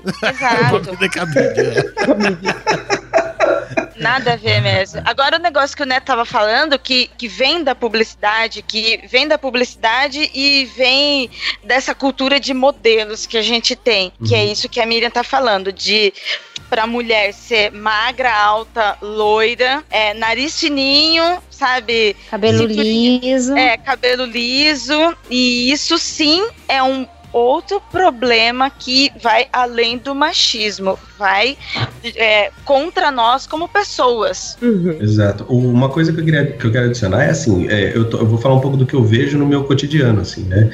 Além de ter essa cultura que vocês falaram da modelo, tem também aquela do corpo paniquete.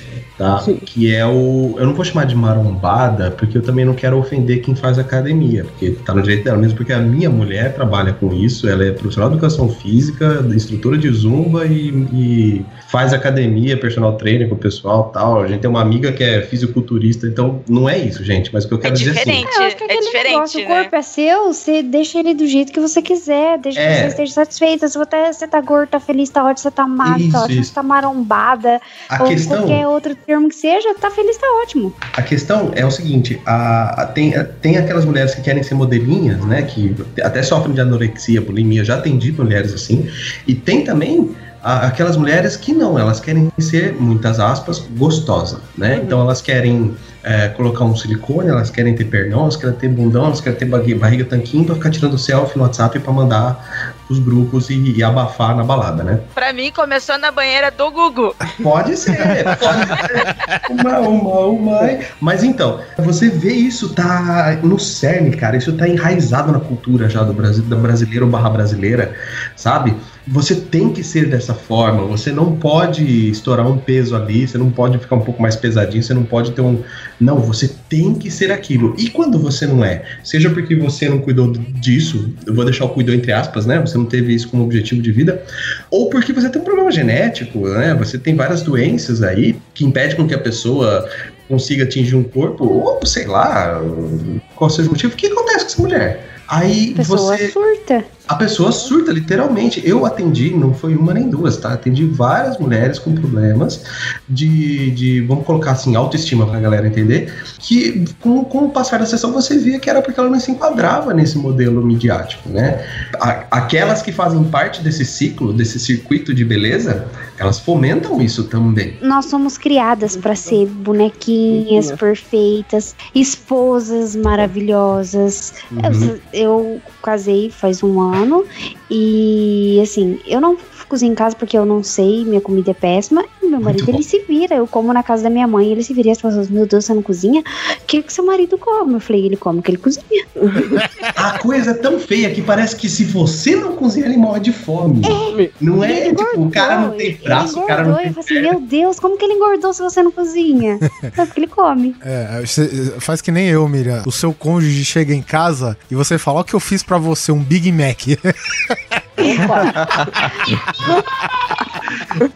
O pessoal que um grande de coisa eu, às sabe, vezes, né? eu faço. De micro-ondas, velho. Então, se eu depender dela, eu tô fudidaço aqui. Eu faço algumas Aqui que- coisas assim, mas eu sou péssimo. o Guizão não tá nem nessa gravação, cara. O cara queima esses hot pocket aí de micro-ondas, velho. Porra, a gente tá É, eu fudido, mano. Caraca, meu, é muito inútil. E- Esse aí já tava morto. Às vezes eu quero fazer alguma coisa pra agradar, sabe? Eu fico, aí É. vou fazer uma coisa, Deus. ele vai gostar. Eu comprei, tava em Hum. Promoção no Nutella, comprei no Nutella. Falei, meu Deus, eu vi uma receita maravilhosa e super fácil de fazer no Facebook de um brownie de Nutella. Eu vou fazer. E eu cheguei em casa, nossa, amor, olha que eu comprei, eu vou fazer esse brownie, vai ser a coisa mais gostosa. Você comprou na sua vida e fiquei falando. Fiz o brownie. Hora que eu tirei do fogo, que eu olhei e falei, meu Deus do céu. Ele olhou pra você e falou assim: querida, eu prefiro o brownie raiz. Não, ele... ele. Eu não acredito que você estragou a Nutella pra fazer isso aí. Deixar as que eu tinha comido Nutella no pote. Concordo com ele. Eu também preferia. Ai, caramba. Eu lembro quando a Débora chegou pra mim e falou assim: vou fazer macarrão ao molho branco. Porra, maneiro. Tocou pau, que ajuda? Não, não, eu preciso aprender a fazer isso porque eu sempre gostei, porque minha avó fazia, eu quero fazer. Vamos lá. Não, deixa que eu vou sozinho, você não entra na cozinha. Tá. Deu uma meia hora. Quem faz macarrão de molho branco sabe que isso é 15 minutinhos. Deu uma meia hora, tava muito quieta a cozinha, saca? Não via barulho de panela batendo, não via barulho de mexendo. Eu falei, tem coisa errada. É tipo criança, né? Tá silêncio, você É, tá tá quieto, tem Tem que olhar. 40 minutos depois. 40 minutos depois, eu entrei na cozinha só por curiosidade, sabe? Aquela coisa tipo, botou uma água. Ela tava no YouTube assistindo o canal de receita pra aprender a fazer ainda o negócio. Eu faço isso. Eu assisto canais de receitas. Hoje, assim, eu já me viro muito melhor, já faço várias coisas. E, mas eu, agora eu aprendi. Eu não anuncio o que eu vou fazer. Eu vou e faço. Pô, Se ficar não, bom. porque se der olha errado, o ninguém sabe o fiz. que, que é, né? Exatamente. Nem que isso custe uma Nutella, mas eu vou fazer.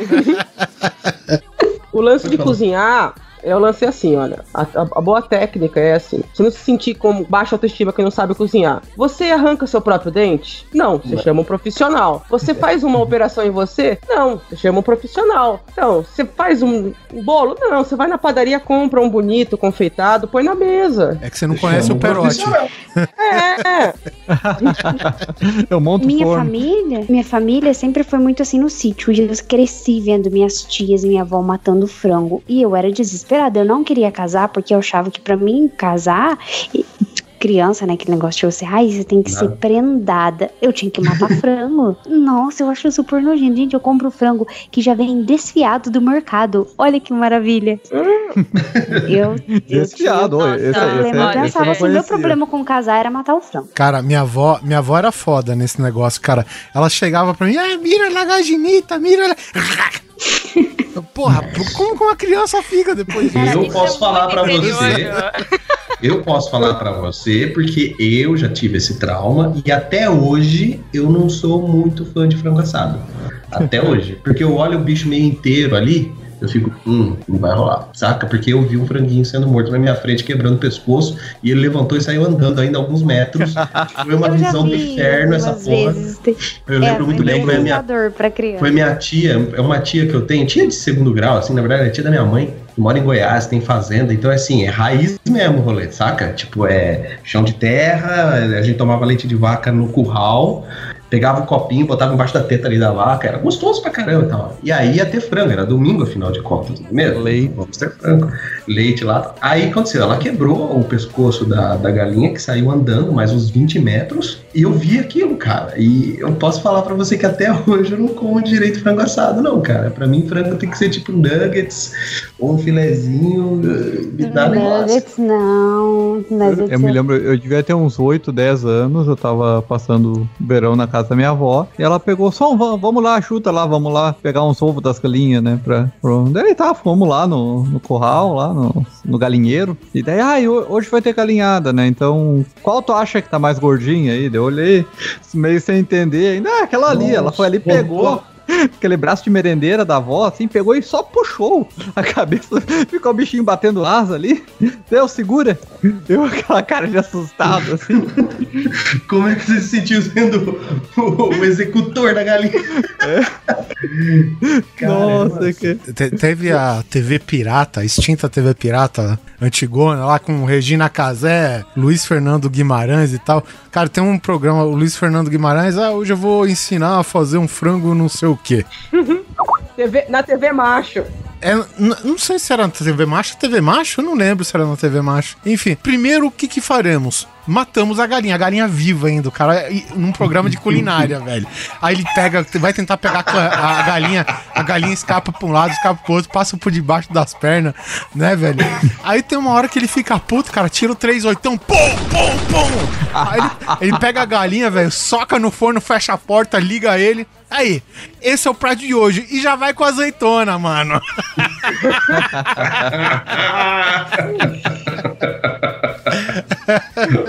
Eu, graças a Deus, não tenho nenhum trauma desse, porque minha avó não sabia cozinhar. Ela chegava assim, filha, vai lá, pega um sorvete no freezer, porque tem leite e fruta nele, vocês estão alimentadas, vambora. Olha só. Essa é a avó do O século. naipe da minha avó era esse. A minha avó me ensinou a gostar de ficção científica, porque ela era fanática por Flash Gordon, que passava nas matinês. Olha aí. E ela ia assistir Flash Gordon. E a outra coisa que ela era louca, que ela era apaixonada, era o namoro Príncipe Submarino, que me fez, com o tempo, gostar de Quarteto Fantástico, que é o meu quadrinho predileto, é o Quarteto Fantástico. Olha só. Não vou te julgar. Hashtag o podcast é filme. delas, dessa vez eu não vou te julgar. Não, inclusive até a gente volta até pro, pro tema, a, nem a minha avó, nem a minha avó nasceu em 27, a irmã dela nasceu em 30, nenhuma das duas ah, sabia cozinhar ou qualquer prenda feminina da época, porque o pai delas, o meu bisavô, é, não queria que as filhas dele fossem esse tipo de, de mulher, então ele proibiu a minha bisavó de ensinar essas coisas pra ela. A Pra despeito Fentex, da- hein? é, a despeito de eu ter esse trauma de não- nunca ter uma avó que fizesse um bolo, alguma coisa, mas assim, nunca precisei de professor particular de biologia, química, nada disso, porque era minha avó que me, Ah, que é, me foda. ensinava. Vai, Netinha, larga essas panelinhas de brinquedo, toma essa escopeta 12 pra você brincar.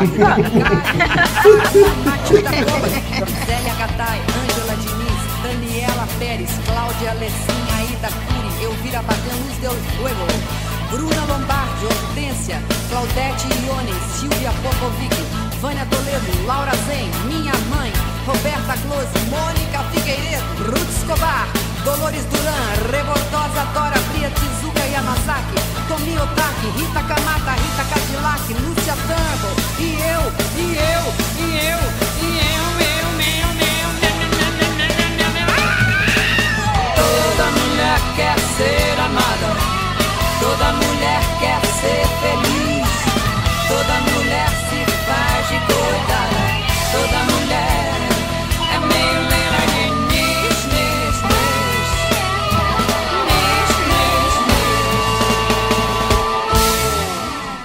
a respeito. Você acorda toda noite com lençóis molhados de Eu disse não e está dito.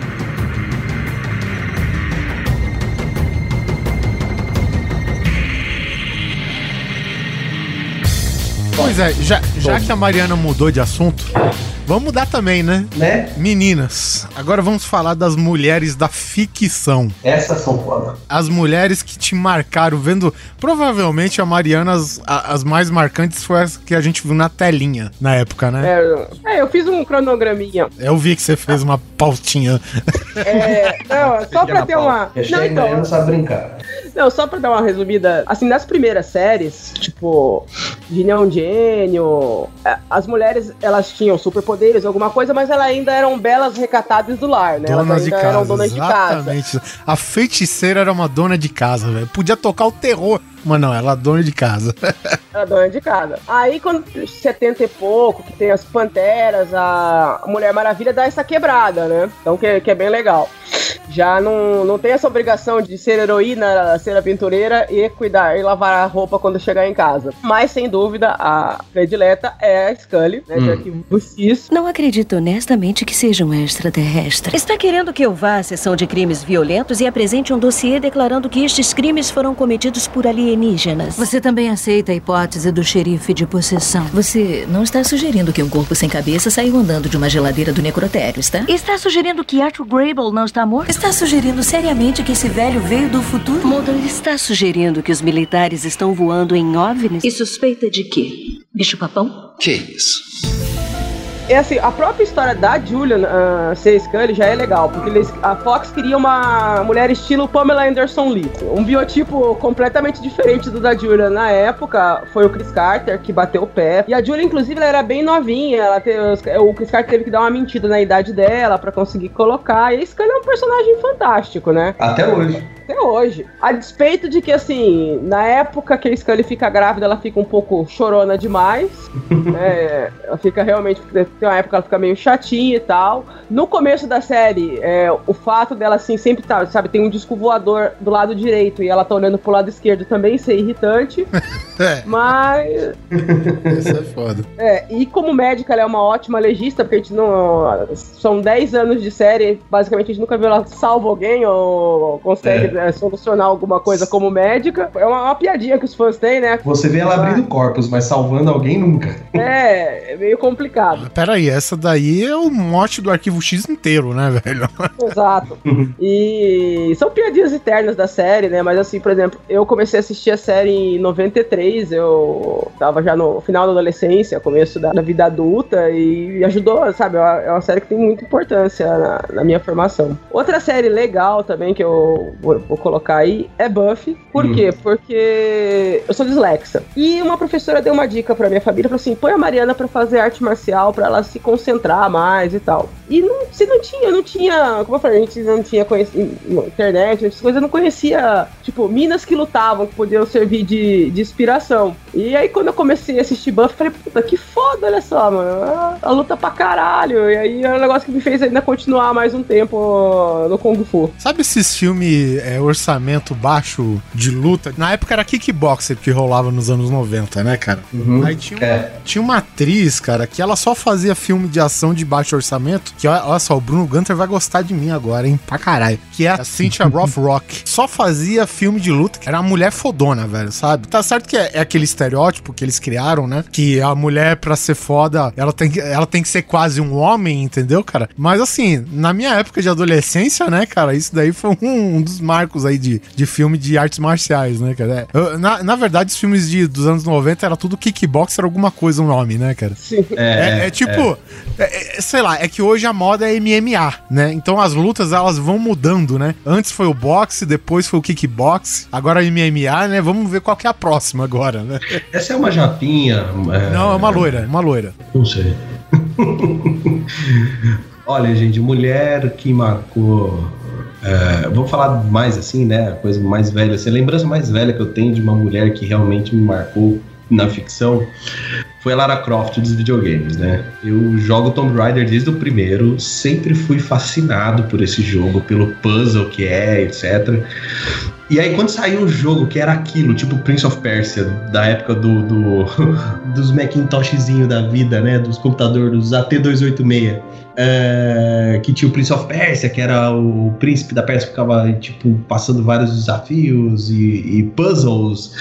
Fizeram isso com, com uma mulher e era 3D. O, o mote do jogo ele era 3D, então você tinha aquela ambientação tal. Eu fiquei maluco pelo jogo, né? E aí você vai se apaixonando pela personagem por causa da história também, que a história dela é muito legal. E, eu muito gostava disso. Então eu joguei Tomb Raider 1, 2, 3, o Gold, o Collection, o. Nossa, cara, todos os Tomb Raider que você pode imaginar. E a minha última cachorrinha, a anterior a que eu tenho hoje, a Melzinha, a antes, se chama Lara. Chamava-se, né? Infelizmente ela morreu. Chamava-se Lara, por causa da Lara Croft, inclusive, né? Que é uma, uma personagem que me marcou muito, assim, eu gosto muito dela. E até brinco que eu falo que se eu tivesse uma filha, eu ia tentar colocar o nome dela de Lara. Ia ser Lara ou Leia. Já dei a dica da Isso tem a ver com próxima, seu né? apelido, Ira? Nem me fala. Ele falando Então. aqui, ele queimando tudo. Eu, caralho, não vou poder mais falar da Lara. Então, porque aí eu já ia jogar a bola pra você, exatamente. Eu ia falar, poxa, tem alguma coisa a ver? Fala aí. Tem, gente, pros ouvintes aqui, o meu arroba na internet é tudo Ira Croft. Tudo, e-mail, tudo exatamente por causa da Lara Croft. Meu pai teve locadora de games. Eu passei a minha adolescência trabalhando na locadora de games. Ah. Então, assim, a era de ouro do PlayStation 1 e PlayStation 2 foi a minha vida nos games. Tá. Eu tenho hoje, eu jogo, mas muito esporadicamente, não como antes. Então, a- o meu primeiro e-mail, quando eu descobri a internet, aí falaram pra mim: Nossa, que nome você vai colocar? Aí eu virei, com certeza, Lara Croft. Exatamente. Aí todo mundo, por quê? Porque eu quero ser a Lara Croft. Porque I- Ira Zelda não combina, né, meu? Nem pouco, né? Eu entendo, Ira. Eu entendo que meu primeiro e-mail até hoje é Nana Scully. Eu entendo. É verdade. É verdade porque eu tive que compartilhar a pauta por esse e-mail mesmo. Olha, Não é, Mari? E nós aqui não temos nenhum perfil de princesinha Zelda, né? Mas nem ferrando.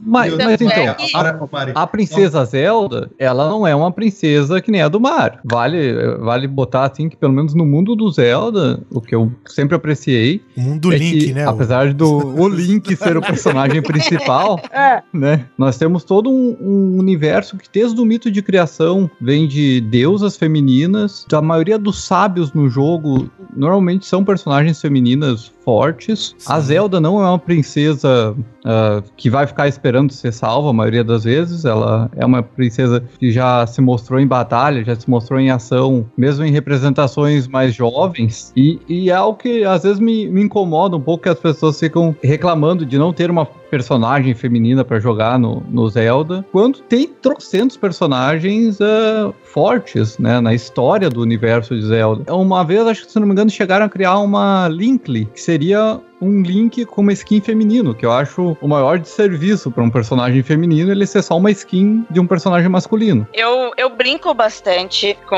com Zelda e com Link, né? Eu chamo o Link de Zelda, mas é só pra provocar. Zelda. Eu, eu curto bastante também. É que eu curto a história da Zelda, porém eu não curto jogos da Nintendo. Mas Eu isso é um outro podcast que eu não quero ser apedrejada aqui nos comentários, tá? Tamo junto, tamo junto. Não, tamo junto. Se for xingar, Então- xinga nós. Cai pra dentro. Cai pra dentro, que eu também vou meter um pau na Nintendo aqui. O que eu sempre gostei da, da Lara é que. E o que, eu go, o que eu gostava da Lara. E o que hoje eu gosto de passar lá no ponto G, quando eu falo de outras mulheres, é que nós mulheres não precisamos ser encaradas como um sexo frágil que precisa de mídia, precisa de atenção. Não é isso. O caso da Lara Croft, ela não era uma mulher com superpoderes, como jogos de luta, por exemplo, que eram legais, não quero nada a ver com isso. Mas a Lara era o quê? Ela era uma historiadora, arqueóloga, inteligente. Tanto é que, meu, quantas vezes pra você passar um puzzle dela era mó difícil? Sim, Porque os horas pra jogos sair de uma em- sala. Exatamente, os jogos antigos você não tinha gameplay igual a gente tem hoje Tinha em dia. detonado, né? Mas mesmo quando você tinha os detonados, eles não eram bem claros. Você ainda assim tinha que ir lá e jogar pra Uhum. conseguir fazer. E isso é o mais legal da personagem. Ela era uma mulher, entre aspas, comum como protagonista de um jogo foda. Isso pra mim eu acho mais foda nela. Depois de alguns anos, eu conheci a Bayonetta. Cara, quando eu vi essa mulher, isso sim era o girl power, sabe? É, É, ela é o extreme over, overacting porno chanchada dos games. É Devil May Cry puro, é, é só tiro. Tiro e pancadaria. Mas a personagem, a- o estereótipo dela, mesmo ela tendo um estereótipo sexy, mas não é abaixo dos homens, sabe? Não é ali pra oferecer aos homens. Não, ela chega metendo os pés no peito mesmo, sabe? E, e olha o salto pra meter o pé no peito, né, velho? E o salto no peito. Olha o calibre do salto pra ela meter o pé no Pois é. peito, né? Ela, ela mete o tapa com o cabelo, meu. Ô Mari, só pra constar, ah, o meu primeiro nick de internet, barra também e-mail, era Fox.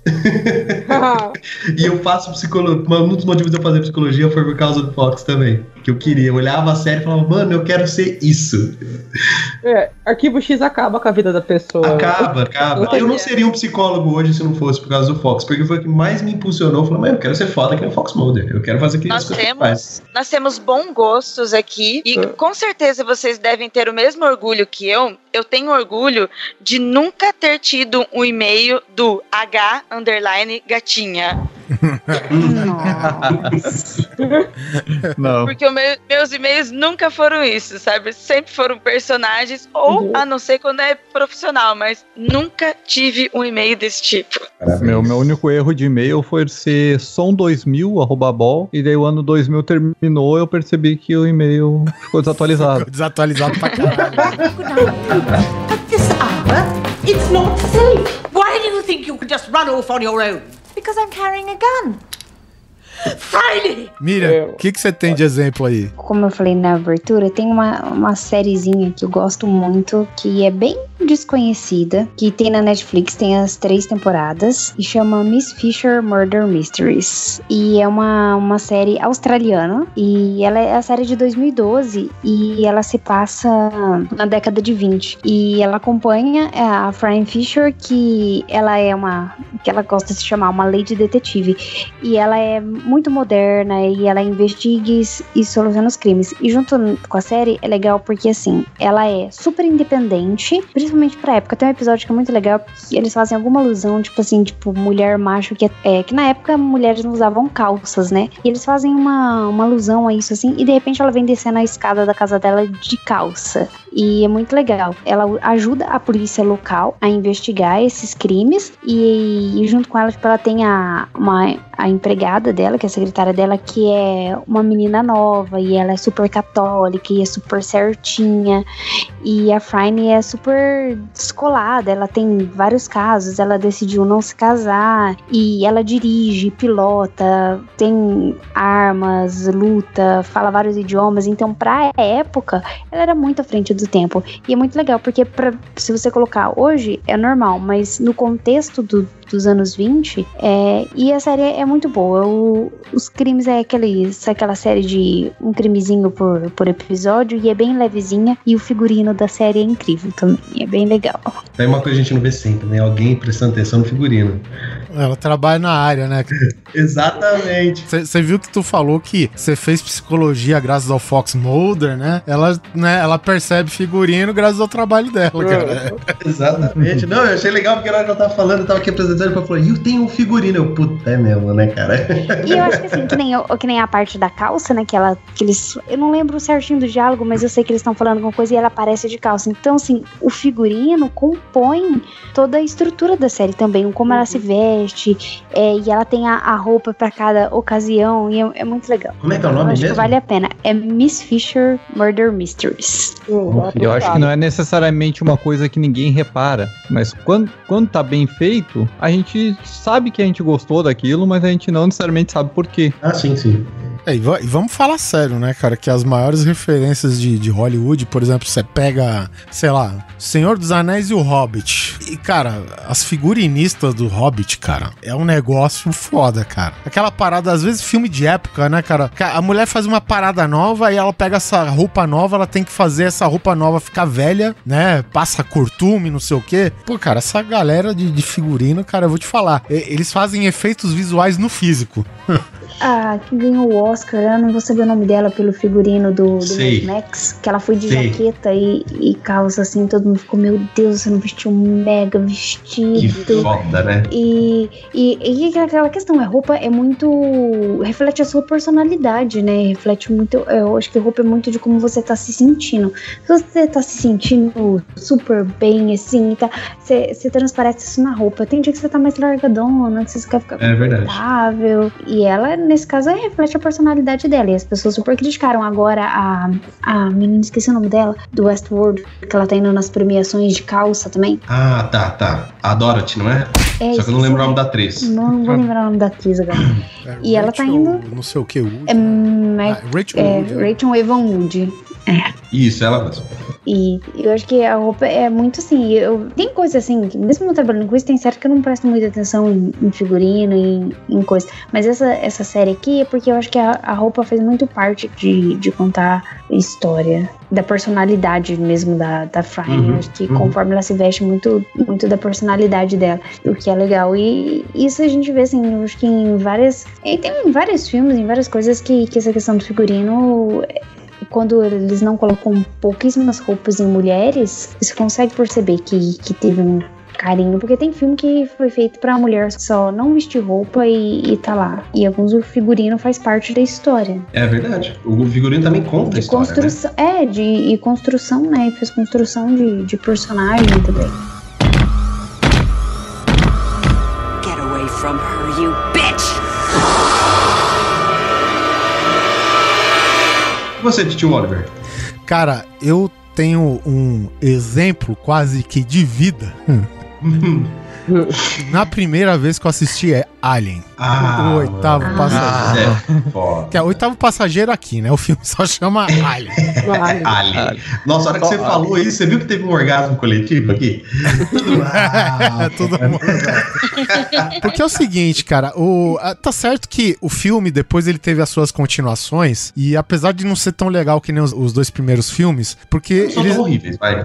é, é, tudo bem, eles, eles meio que descaracterizaram a, a, a Ellen Ripley, né, que é a personagem da Sigourney Weaver, pra justamente a- aquela mulher que fez sucesso nos anos 80, que é a mulher Beres, né, é a Sarah Connor, é, a Kate Mahoney, que a mulher tinha que ser meio macho, né, pra ser uma mulher forte, né, cara. E, e, tipo, É. as continuações descambaram pra isso. Pra ser a mulher fodona, né? E aí o que que acontece? O primeiro filme, quando começa, tu não tem ideia como que vai acabar aquela merda, né? Porque é, eles dão um destaque pra aquele Tom Skerritt, né? Que é o manda-chuva da Nostromo, né? Dá, dá, um, dá um destaque pro, pro Bilbo Bolseiro, que é um robô. Esqueci o nome do personagem. Mano, é verdade, o cara! Puta que pariu! Nossa, minha cabeça chupou. En- Enfim, cara. E- existe o John Hurt, né? Que é o, o cara gente boa da nave lá, que todo mundo gosta e tal, né, cara? E meio que o filme dá um destaque pra esses três. E o inteligente do roteiro, do, do Ridley. Não sei se é do Ridley Scott, acho que ele só dirigiu, mas enfim. O inteligente do roteiro é que ele põe a Ellen Ripley, cara, de um jeito que no começo ela fica meio de escanteio. E você ainda chega a ficar com raiva dela. Porque o cara gente boa, que é o Kane, né? Que é o papel do, do John Hurt, ele volta com o facehugger na cara. E ela, não, vocês não podem entrar aqui, cara. Tem que ser quarentena, tu não pode entrar aqui e tal, né?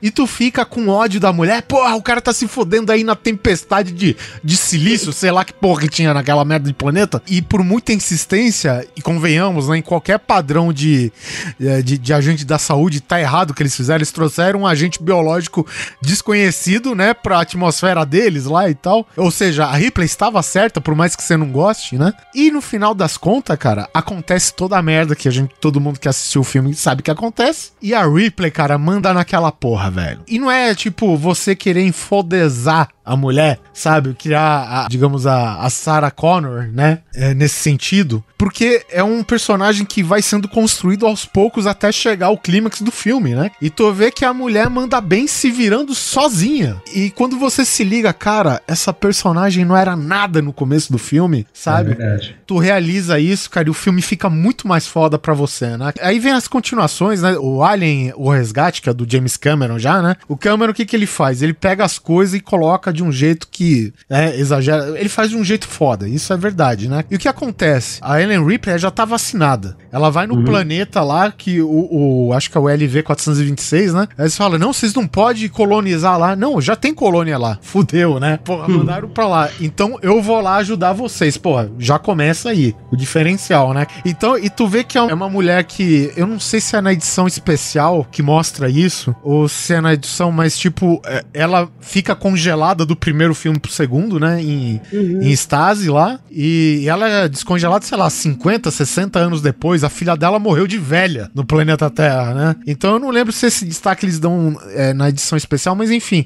Tem uma personagem que é uma garotinha e ela assume o, o lado de mãe, né, pra essa garotinha, cara. E aos- ao, mesmo tempo que ela assume o lado de mãe pra essa garotinha, ela tá detonando o Alien, velho. Ela veste aquela roupa empilhadeira e enfrenta a rainha de igual pra igual, velho, sabe? Então. É, a roupa empilhadeira. Assim, é conceito de construção Foda. de personagem, cara. Às vezes parece que até que não, que alguns detalhes assim passam até despercebido, cara. Mas a Ellen Ripley, cara, pelo menos nos dois primeiros filmes, cara, é uma personagem muito foda, cara. Então fica aqui a minha, a minha referência de personagem feminino da ficção.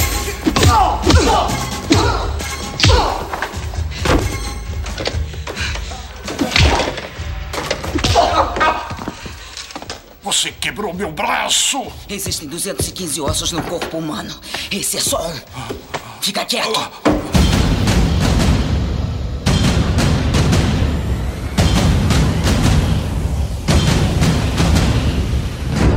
Bom, acho que seguindo o James Cameron, ele, ele tava essa época, né? Que logo ele veio com Terminator, né? Ele tava empolgado Sarah Connor. nessa época, O né? cara tava... Tava- ele tava empolgado.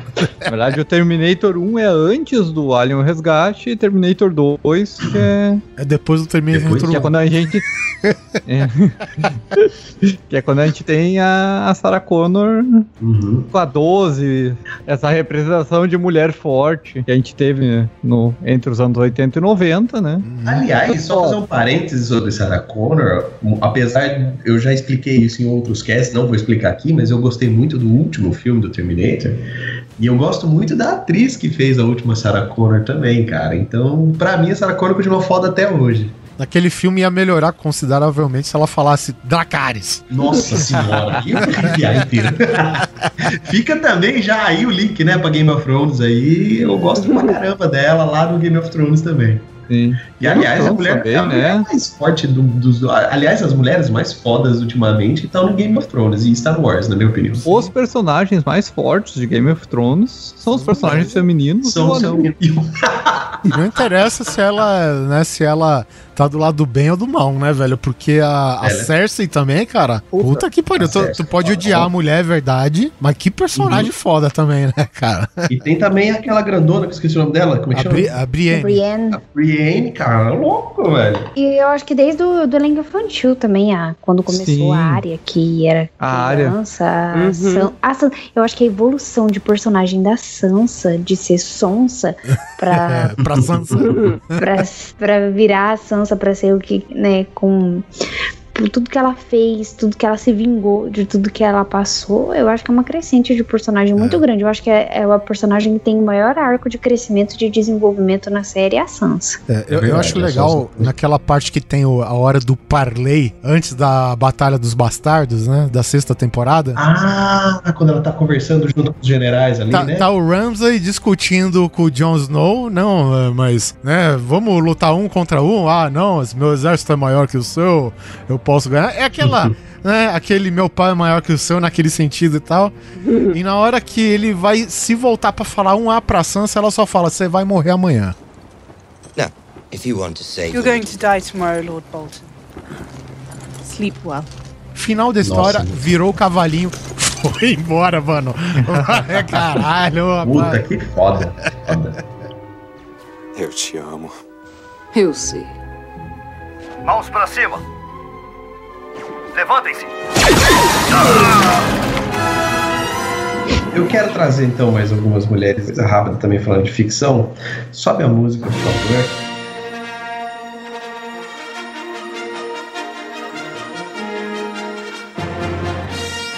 Grande coisa, não podia faltar Star Wars. Desculpa, você que não gosta, você que é Você que tá de desculpa. saco cheio. É. Você não aguenta mais ouvir a gente falar de Star Wars, mas eu vou falar da Princesa Leia, Rainha Amidala e agora Jyn Orson. E a Rey, que desculpa, gente, olha só. Na minha opinião, elas são o continente, o que sustenta a história, são essas mulheres. Se você parar pra pensar, a história é contada do ponto de vista assim, ah, vamos contar a história do Anakin Skywalker.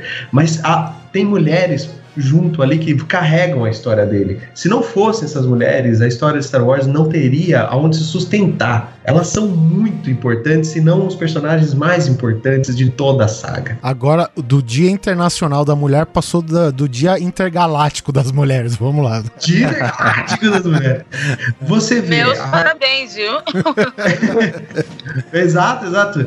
Na saga velha, toda a, a, história da Rainha Amidala se tornando uma senadora no nas aventuras de Clone Wars, o quanto que ela lutou e batalhou pela República e depois ela tem o coração partido dela e aquele final ridículo do episódio 3, mas foi o que aconteceu e tem sentido. Logo em seguida você vem a Princesa Leia e a Jean Orso que estão ali é, numa timeline conjunta, mas se não é a Jean, a Estrela da Morte não seria destruída. Se não é a Leia, a Estrela da Morte não seria destruída. E depois de toda essa saga com a Princesa Leia dando continuidade até o final do filme 6, você tem a Rey, que simplesmente é o, o renascer da força, né, cara? E ela voltando com tudo, reaprendendo do nada, sem professor, sem nada, tendo que se virar uma Millennium Falcon e um sabre de luz. Chegaram pra ela e falou assim: Tó, dois ícones de uma, da maior saga de filmes que já existiu e se vira. Eu tava lendo, inclusive, uma entrevista com a atriz, desculpa, não vou lembrar o nome dela agora.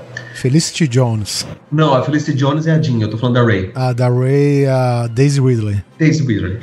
Ela falou assim: é, o maior peso não é o fato de eu interpretar um personagem importante de Star Wars. É, foi exatamente isso que ela falou. O maior peso foi que me deram um sabre de luz do Luke Skywalker e a, a, a Millennium Falcon pra eu pilotar. Então, achei muito legal dela ter é, esse respeito pela, pela saga, pelos fãs, etc. Então, assim, são mulheres icônicas e quer você queira ou não, querido nerdzinho ouvinte fã de Star Wars, elas sustentam a história da maior saga de filmes que existe. Maior, quando eu digo, é na não, não número de filmes ou venda, porque elas estão brigando nisso também, né? Mas na maior no sentido de que foi Star Wars que fundou toda a cultura Vamos falar pop. sério que Star Wars, cara, é um marco de igualdade, luta de minorias, né? Um monte de coisa Star Wars Exato, aborda, cara. Porque exato. se você pensar bem, você pega o Retorno de Jedi, a Leia tá sentando o cacete no Império em terra, um negro Uhum. destruiu a Estrela da Morte e um baixinho acabou com o Império. Então, velho, Exatamente. ou seja, ele te mostra que tamanho não é documento, que a cor da sua pele não interessa, se o fato de ser mulher ou homem, cara, você pode fazer a mesma coisa. Então Star Wars, cara, é uma lição sendo dada desde o final dos anos 70, velho. Por isso que tem aquele meme que tira sarro de como é que um nerd que curte Star Wars, que conhece bem Star Wars, que defende os rebeldes, é a favor da ditadura militar. Exato, exatamente. Não, e, e outra, e tem os caras que reclamam justamente do personagem central da nova trilogia agora ser uma mulher, né? E te- tem Exato. esse lado também, né, cara? Então, pô, não faz É sentido. engraçado que falaram, ah, ela é uma mulher, não sabe nada, é fraca, bababá. Então tá, vamos lá. O Luke era um moleque, não sabe nada, era fraco e bababá.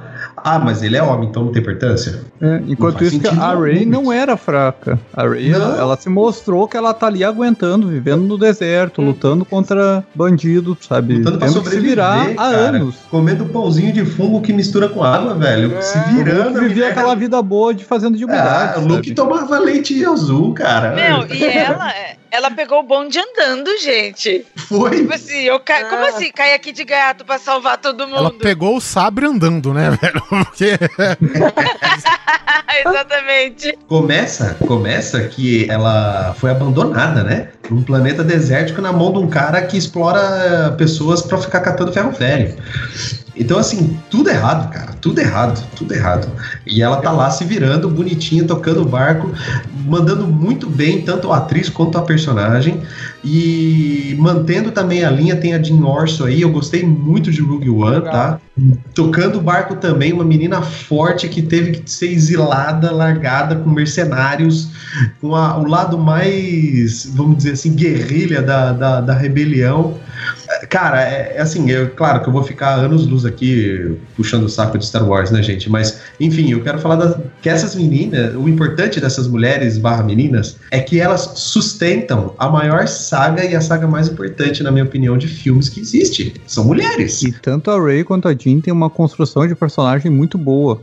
Porque elas não estavam ali numa vida boa e do nada chegou a aventura e elas encararam a aventura e foram bem na aventura. Não, Uhum. a gente vê a Ray brigando sem sabre de luz com aquele bastão dela, derruba uma galera, sabe? A, Sim. gente sabe que a Jean tá ali tendo vida de rebelde desde que ela se dá por gente, desde que ela teve que fugir, né? E eu, e eu não quero E- também deixar pra trás, a gente não pode esquecer da vilã, né? A Fasma, Capitã Fasma, né? Que tudo bem que no primeiro filme ela não teve destaque praticamente nenhum, ela tem duas falas, mas aguardem o próximo filme que eu tô botando muita fé em, ela vai ter muito destaque, ela vai mostrar pra que veio, vai ser uma excelente vilã que, curiosidade, né, Pra quem não sabe, é a atriz que interpreta a Brienne do, do que a gente acabou de falar aqui do Game of Thrones, é quem faz a Fasma. Dois metros de mulherão. É, exatamente, tem dois quilômetros de mulher ali, cara. Eu tenho certeza que esse personagem vai ser foda. Ô, Neto, mas já que você falou, você deu aquela cutucada em Star Trek, eu vou ser obrigada a. Tem a capitã de Star Trek, é verdade. Não, antes da capitã. Não, primeiro que ela É. não é capitã, ela é vice-almirante já, tá? Toma essa na cara de que é de ignorante porque não conhece. Não, segundo, primeiro vamos começar com a Uhura, Sim. que além de mulher é negra e é fodona. Ela é tenente, né? É Tenente Uhura. Não sei se você sabe, na verdade, a ideia era que o Spock fosse uma mulher, mas ele a, a emissora falou: não, como assim? Uma mulher é demais, racional. É, uma mulher racional? Como assim? Não tem sentido. é uma mulher. É, tudo bem que ele é meio humano, mas não tão humano assim. Aí não deu certo, né? Ah, Mas aí a, a Uhura foi um personagem que eh, se destacou, eh, inspirou muitas meninas, meninas negras, né? E depois de 30 anos que dessa ideia de ter uma mulher na ponte, o Star Trek Voyager tem a, a- na época era a Capitã Janeway, que depois se tornou vice-almirante. E ela é a, ma- eu vou falar o seguinte, ela é a capitã mais foda que tem de Star Trek. Porque Uhum. todo mundo tá de boaça na federação, entendeu? Você tá lá com a Enterprise, ou você tá lá, lá no Deep Space Nine, tem a Federação pra te segurar. Ela tá no outro quadrante da galáxia, nego. Não tem ninguém lá, não. É só porrada. Então, assim, é a série de Star Trek, assim, que eu mais curto. Agora chegou no Netflix, eu tô revendo. Pra mim, assim, tem a série clássica, Void, Deep Space Nine, e Nova Geração eu não curto muito, não. Mas, cara, é uma série muito foda. Quem puder assistir, assiste. Tem umas coisas meio datadas, efeitos especiais. A série é de 95, né? Sim. Mas, cara, é uma série muito foda. Uma pergunta de ignorante. Ela mantém aquele climão também da, da saga original, tanto na trama da história e tal? É um nível foda também? Ou por ser mais atual já ficou mais mamão água com açúcar? Como é que é essa? Então, eu acho dela? assim, ela é mais impulsiva, mais, entre aspas, porradeira do que o Picard. Uhum. Até porque ela tá numa situação, mas ela, assim, ela também tem muita diplomacia. Na nave dela tem, além do pessoal da federação, o que acontece? Tem uma nave de um outro grupo e tal, que não pertence à federação, com uma outra raça, e ela tem um agente infiltrado lá, que é até o Vulcano Negro. Hum. E essa nave se perde, ela vai atrás dessa nave, e ela também, eles também se perdem nesse quadrante da galáxia. E todo mundo vai pra Enterprise. Então, ela agrega na Enterprise essa galera que não era da federação, mas o carinho e uma mina que também são de outro povo desse quadrante da galáxia. Então, Ah. assim, ela tem um lance diplomático muito foda, ela tem esse lance, assim, mais de tolerância, sabe? Os caras são de uniforme, ela engloba essas pessoas na tripulação dela. E rolam umas tretas ferradas. Assim, ela, eu acho ela, em relação aos inimigos do episódio, sabe? Quando aparece uma raça inimiga, entre aspas, ela é, ela é menos diplomática que o Picard. Mas em relação aos personagens, entre aspas, também bonzinhos, ela é bem mais tolerante que geralmente a- do que a Frota Estelar é. Tá, então, mas mantém um nível assim de qualidade de história, tem aqueles plot twist maneiro, tem aquelas coisas que nossa, tá, então beleza. Então, eu, eu- nas- eu, tô afim de assistir, eu, eu tenho vontade de ver Star Trek, é verdade? Nas, nas últimas temporadas tem um, um apelinho sexual, que é a, é a 7 de 9, que é uma Borg gostosona que entra na série. Tem um, esse apelinho, né? Mas, e, assim, tem um, Tem que um ter, humor meio bobinho. É, tem um humor meio bobinho lá de um alienígena, que assim, é meio, sabe, piada pra ser nossa. Mas, É. fora isso, a série é bem legal. Tá.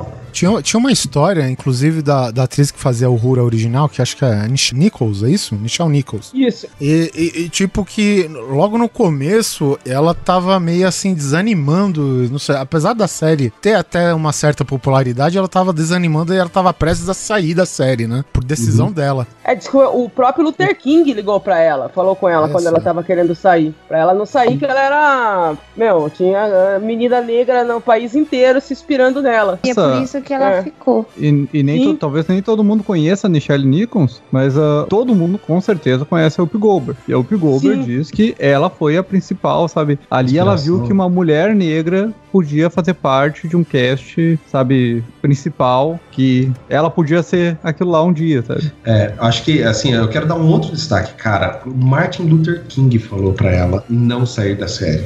É, também. Ah, então, assim, não é Não foi qualquer só- coisa. Não é qualquer coisa. É. Ela tem uma representatividade muito grande, não só no simbolismo de ser mulher, mas no simbolismo de ser negra, na época em que ela viveu, na época em que passava a série. Então, é, é, assim, é muito sério isso, né, gente? É muito forte isso, cara. A gente não tem muitas protagonistas negras femininas. É, ó, o discurso que a Viola Davis fez naquela premiação, ela falou: ó, nós precisamos de oportunidade. Mulheres negras não vão ganhar prêmio se elas não tiverem trabalho, se elas não. Corretíssimo. Exato. E que é uma personagem também que é muito legal no How to Get Away with a Murder. Que é uma Deusa. personagem. Nossa, ela é maravilhosa. Incrível. Eu assisti só a primeira Não. temporada ainda. E uma cena que ela vai se desmontando, assim. Que ela tira o cabelo, que ela vai tirando a maquiagem, assim. Que ela vai.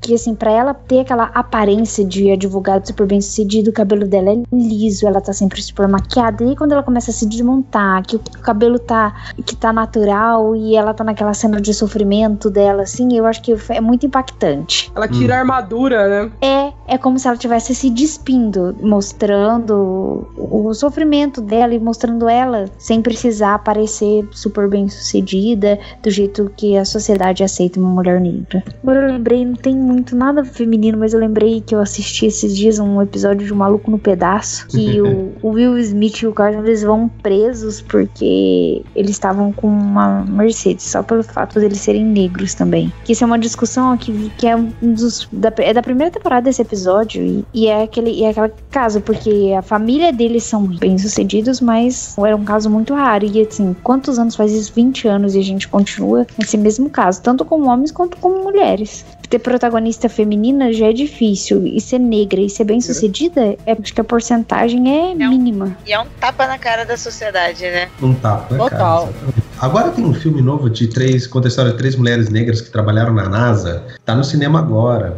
Sim, The Hidden sim. Figures? É, Pera das Três Estrelas. Isso, exatamente. Eu tô. Eu ouvi falar muito bem da crítica, viu, gente? Então, vou ficar a dica aí. Provavelmente deve ser. Eu não conheço a história, mas provavelmente deve contar a história de três mulheres sensacionais que devem ter passado por muita É, coisa. E o filme é Estrelas bom. além do seu tempo. além Isso do mesmo. tempo. Então assistam porque a crítica já tá elogiando bastante também, além disso. Eu ainda não vi, mas verei. Minha filha, minha quarta filha viu, falou que é muito bom.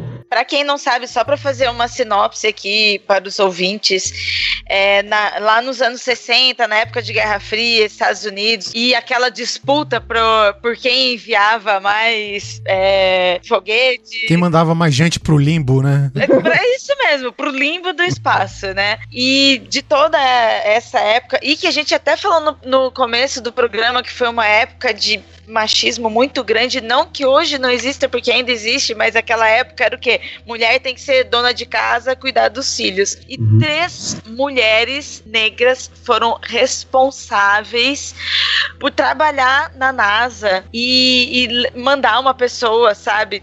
É, pro espaço naquela época e foi muito foda. É, então são três cientistas, três mulheres, três mulheres e negras cientistas. E o filme também destaca não só o machismo, mas o racismo. Por exemplo, o banheiro de mulheres ficava a dois Ah. quilômetros dela. Verdade. Tanto que tem uma cena no trailer, sim, eu vi o trailer, que o, o, o diretor, alguma coisa assim, tá estourando a porta, uma placa que falava apenas para mulheres brancas, uma coisa assim.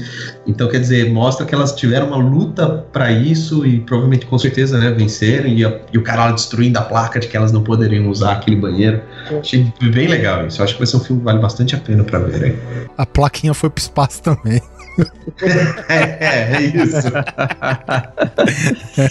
Ah, deixa eu só falar um pouquinho de Doctor Who, eu sei que o Neto também gosta, né? Sim.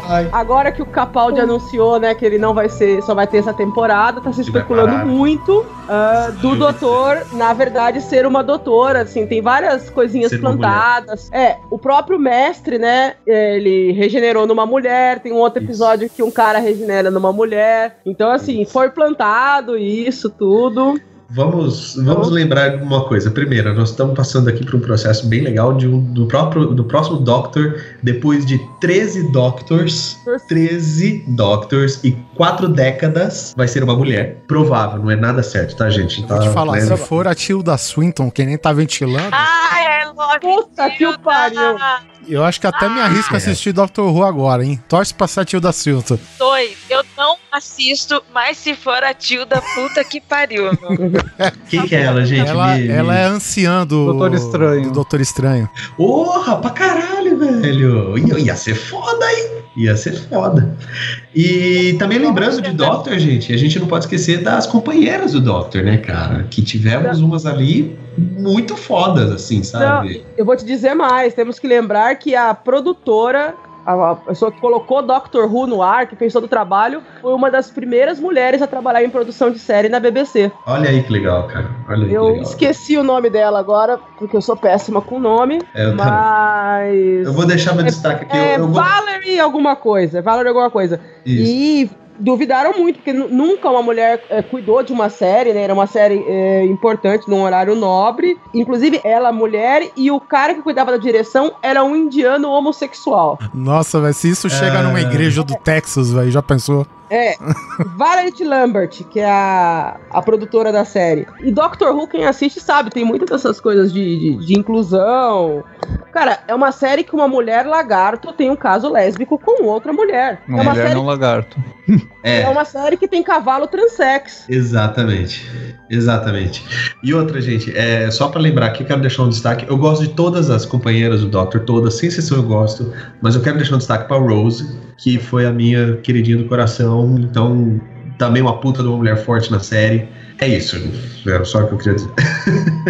Apesar, né, de eu gostar de todas as companions mulheres, mas o companion que eu mais gosto é o vô da dona, cara. O vô da É. dona é tudo. Ele é muito foda mesmo. Wilbert. Wilbert. Obrigado. Dr. Boom tá sendo no nosso coração aqui. O, pessoal, o Oliver e o Guizão não gostam, então eu fico muito engessado, mas obrigado. Obrigado, Mariana. Não, ó, Sim, além disso, as companion normalmente elas têm o papel de manter né, o, o público com alguém que o público conhece. Quando muda o Doctor. É, não, e Então- elas são a representação do público na série, né? Elas são a Sim. pessoa, é a gente, né? O telespectador que tá lá acompanhando o doutor. Acho que só, só uma vez, pelo menos desde que eu assisto, mudou com Companion e Doctor na mesma paulada. Foi na entrada do Matt Smith. É porque aí também mudou o showrunner, né? Foi todo um, deu um mini Sim. rebootzinho. Foi, virou um super série. Isso. Uma puxadinha final pra, pra minha veia de animes. Ah, um anime que todo mundo conhece é Evangelho. Puta, é mesmo? Ou cara? só de ouvir falar, e o personagem principal é, uma, é masculino, e a gente tem até um terço da série, que é quando entra a personagem feminina mais forte. Pra quem não sabe, Evangelion é um anime de adolescentes lutando com robôs gigantes, basicamente. Ué, e tem outro assunto? Calma. Até não, o você não falou até- o plot principal, cara. Você não falou o plot principal. É o seguinte: são anjos invadindo a Terra pra destruir a. Terra, porque a humanidade não é mais digna de sobreviver. E adolescentes, dentro de robôs gigantes, lutam com esses anjos que também são gigantes. E eles têm uma ligação com esses robôs. Só eles podem pilotar cada robô. Exatamente. Qualquer, qualquer semelhança com outro filme aí, Círculo alguma coisa, de fogo alguma coisa, é mera coincidência, tá, gente? Olha que Só o diretor, parte- ele é fã e por isso que ele se baseou. Então, eu tô, eu tô sendo irônico. eu não É. assisto anime, gente, mas é, é, o Evangelho é um dos pouquíssimos, dos três que eu assisti e eu recomendo, é muito foda. A parte que eu tô tentando chegar é que quando a Asuka chega, até a chegada da Asuka, a gente tem um anime que ele tá pesado, ele tá ah, muito denso. Tu, tu mal repara que aquilo ali é pra ser um anime com adolescentes. Quando a Asuka chega, ele é o Ranger Vermelho. Não, ela, ela tem uma personalidade radiante, ela é uma ruiva no Japão, sabe? Algo que vai chamar atenção. Todo mundo tem aquele clima deprimido, então ela vai chegar dando um clima completamente diferente pra série. E esse é um, sabe, um papel que tu não, não, não teria como fazer de outra maneira. Porque eles estavam num ponto, assim, que se tu pegasse a história, poderia ser o inimigo da semana, continuar daquela maneira e não ia mudar nada, sabe? Não ia ter um diferencial realmente a série. Então eles, eles inserem esse personagem feminino muito forte que, que vai contrastar com o Shinji, que é um personagem que ele tá ali vivendo, ele tá ali aceitando o que foi imposto pra ele e com a chegada dela que ele tem ah, não só um interesse romântico como o interesse de, de alguém que ele, ele vai pegando coisas da personalidade dela, como se ele fosse um quadro em branco, aceitando informações dessa personalidade radiante, firme, forte. Foi quase poético agora, Olha só, tô bate. Eu tinha uma coisa aqui que eu acho que eu devia ter falado no começo, mas que é bem legal, que tem um teste que chama teste de Bechdel, que foi feito por uma cartunista norte-americana em 1985, que é uma fórmula bem simples para ver se um filme ele ele como ele retrata o, a mulher no filme. Tem que ter, ó, no mínimo duas personagens femininas Isso. que conversam e sobre algo que não seja um homem. E é impressionante o número de filmes que não passam nesse teste. É verdade. É, é muito simples, tem que ter duas mulheres que, conv- que tenham, estabeleçam um diálogo que não seja sobre um homem. Ó, por exemplo, Vingadores e Círculo de Fogo não passam nesse teste. Não passa. Star Wars não passa nos testes. Sex in the City não passa nesse teste. Ai, Sex and the City. Não, eu adoro. Não, eu adoro a série. E Mas só tem mulher, né? Ó, uma personagem. Acho que assim. Eu tenho as temporadas aqui, mas porra, não passa no teste. é, como mulher, como você é criada pra ser princesa, pra ser certinha, e a gente tem muita influência de princesa da Disney. E agora, um dos últimos filmes, que foi Frozen, tem uma personagem feminina que é forte, que se vira, que não precisa de um príncipe encantado pra salvar ela. Acho que é uma, uma mini revoluçãozinha, assim, de anos de filme, onde Da você tinha Disney, que né? ser Você diz, né? perfeitinho. É, Então, porque- isso, eu não, não sei se você já chegou a ver, tivemos também agora o Moana. É, o eu não Moana, vi o ele- Moana Ah, eu não vi. Então, O mano, ele chega, tu pensa que ele vai ser, ela vai precisar da ajuda. Então, não, não quero dar, digamos, a ideia da aventura dela se descobrindo e descobrindo o que que ela pode fazer sem a ajuda do Maui. É, porque é um, é um filme bem novo, então fica complicado comentar muita coisa mais. É, eu não vi, por É. exemplo. E também não verei no cinema, vou esperar sair aí em algum lugar pra assistir. Bom, gente, este foi o Grande Coisa. Então, só pra reforçar o recadinho, provavelmente aí na sua, na sua timeline, no seu feed de casts, cara, vai estar circulando o podcast que tá com essa iniciativa. Divulgue aí nas suas redes sociais, né? Curte, compartilha, o podcast é delas. O Grande Coisa só não chama mais mulher porque a gente é desorganizado pra caralho, né, velho? É verdade. Pra- Ó, vocês já foram melhores, hein? Lembrando que É. eu surgi daqui, hein? Olha aí. A Ira tá aqui pra provar, cara, que é o seguinte: chega à meia-noite da sexta-feira, chega um, um recadinho por qualquer lugar aí, aí, pode gravar? Sabe? É. mais ou menos assim a nossa organização, sabe? Então. Tá livre? Foi assim que eu entrei aqui. Eu folga toda sexta. É verdade. É verdade. Isso daí tem outro que tá provando aqui. Então, é, ajude a compartilhar. Tava falando com o Rodrigo Basso hoje, cara. Já tá perto de 30 podcasts, assim, a princípio que ele me falou. Eu estou participando de outros podcasts, mas não dá pra, tipo, ah, vamos trazer mulheres para o meu podcast fazer um programa feminino, porque o meu programa já é de mulheres É. feminino. Faz Pois o é. seguinte, chama só homem agora. e bota esses caras pra falar da mulherada. Pronto. Bota a Suzão pra lavar uma louça, Eu concordo com isso, Mi. fazer uma faxina. Eu tô tranquilo que eu moro sozinho, eu tenho que lavar a louça todo dia, tenho que lavar coisa todo dia, então eu minha consciência limpinha. Eu acho que eu lavei louça aqui em um ano na minha casa umas quatro vezes. O Pedro não aprova a minha forma de lavar louça. Ele acha que ele lava melhor, então eu continuo lavando mal pra ele lavar. Quem é você pra discutir, não é verdade? Não, é. Eu... A Quinha, a Quinha falou, pô, você tem que lavar os copos primeiro. Eu falei, ué, por quê? Por quê? Agora eu tô na dúvida, por quê? Ah, o Pedro, o Pedro veio com esse papo. Ih, cara, ela. Olha lá. Calma, gente. Por que tem que lavar primeiro? Não sei, é, então, eu supus que era a ordem alfabética. Não, não, não. Ele explicou é a ordem de gordura. Porque é o, que- copo é o que tá- o copo é o que tá menos engordurado. Talher, panela, tá mais engordurado. Então se você começa com o copo, é mais fácil de limpar. Vocês já viram o copo que sai da máquina de lavar louça, assim? Parece cristal. Porque não tem gordura. E, e o, o copo que você pode morrer de lavar na mão o copo que ele não fica assim, sem gordura. Mas a ordem pra ficar me- menos pior é lavar o copo primeiro. Legal, obrigado. E se fosse por ordem alfabética, como o Oliver faz, eu também tô fazendo errado, porque eu não começo pelo copo, não. Teria que ser pela col pelas colheres. Todo mundo bebendo água com gordura aqui. É, então é Então, reforçando, gente, é, divulgue aí nas suas redes sociais. Curte, compartilha o trabalho de todo mundo referente a esse assunto. Eu acho que é um assunto que tem que ser, né, bem divulgado. Pra parar com palhaçada, né, gente? A gente já tá em 2017, velho. Porra, tá, né? tá na hora da gente crescer um pouco mais como sociedade, né? Pra encerrar, Ira, você sabe o que você tem que fazer. Você tá pisando agora aqui pela primeira vez, adivinha o que você vai ter que fazer? Sim, qualquer uma. Nossa, nossa, eu fiquei pensando aqui, gente, é pra eu puxar uma arma, é pra eu ir lavar louça e começar a pelos copos. Peça uma música na pra verdade é assim, Oliver. Na verdade é assim, Ira, que é aniversariante do dia, escolhe uma música. Só faz 10 anos que ela escuta isso. Deixa eu ver. Nossa, eu, eu esqueci disso, nem pensei nisso. Sucesso! Mais uma.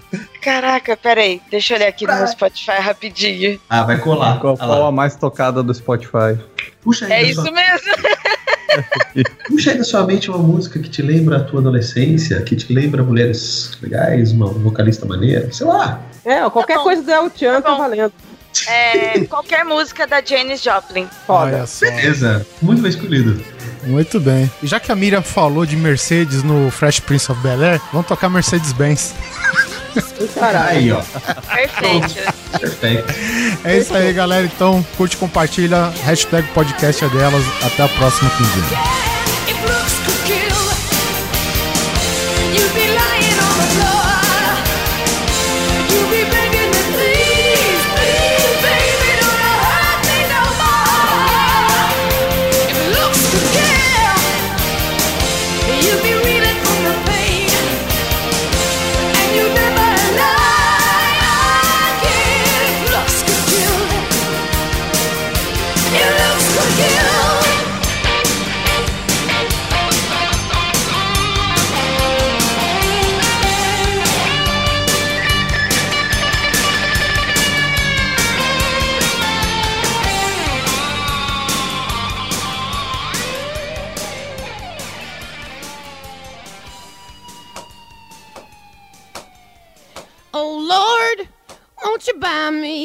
A Mercedes Benz?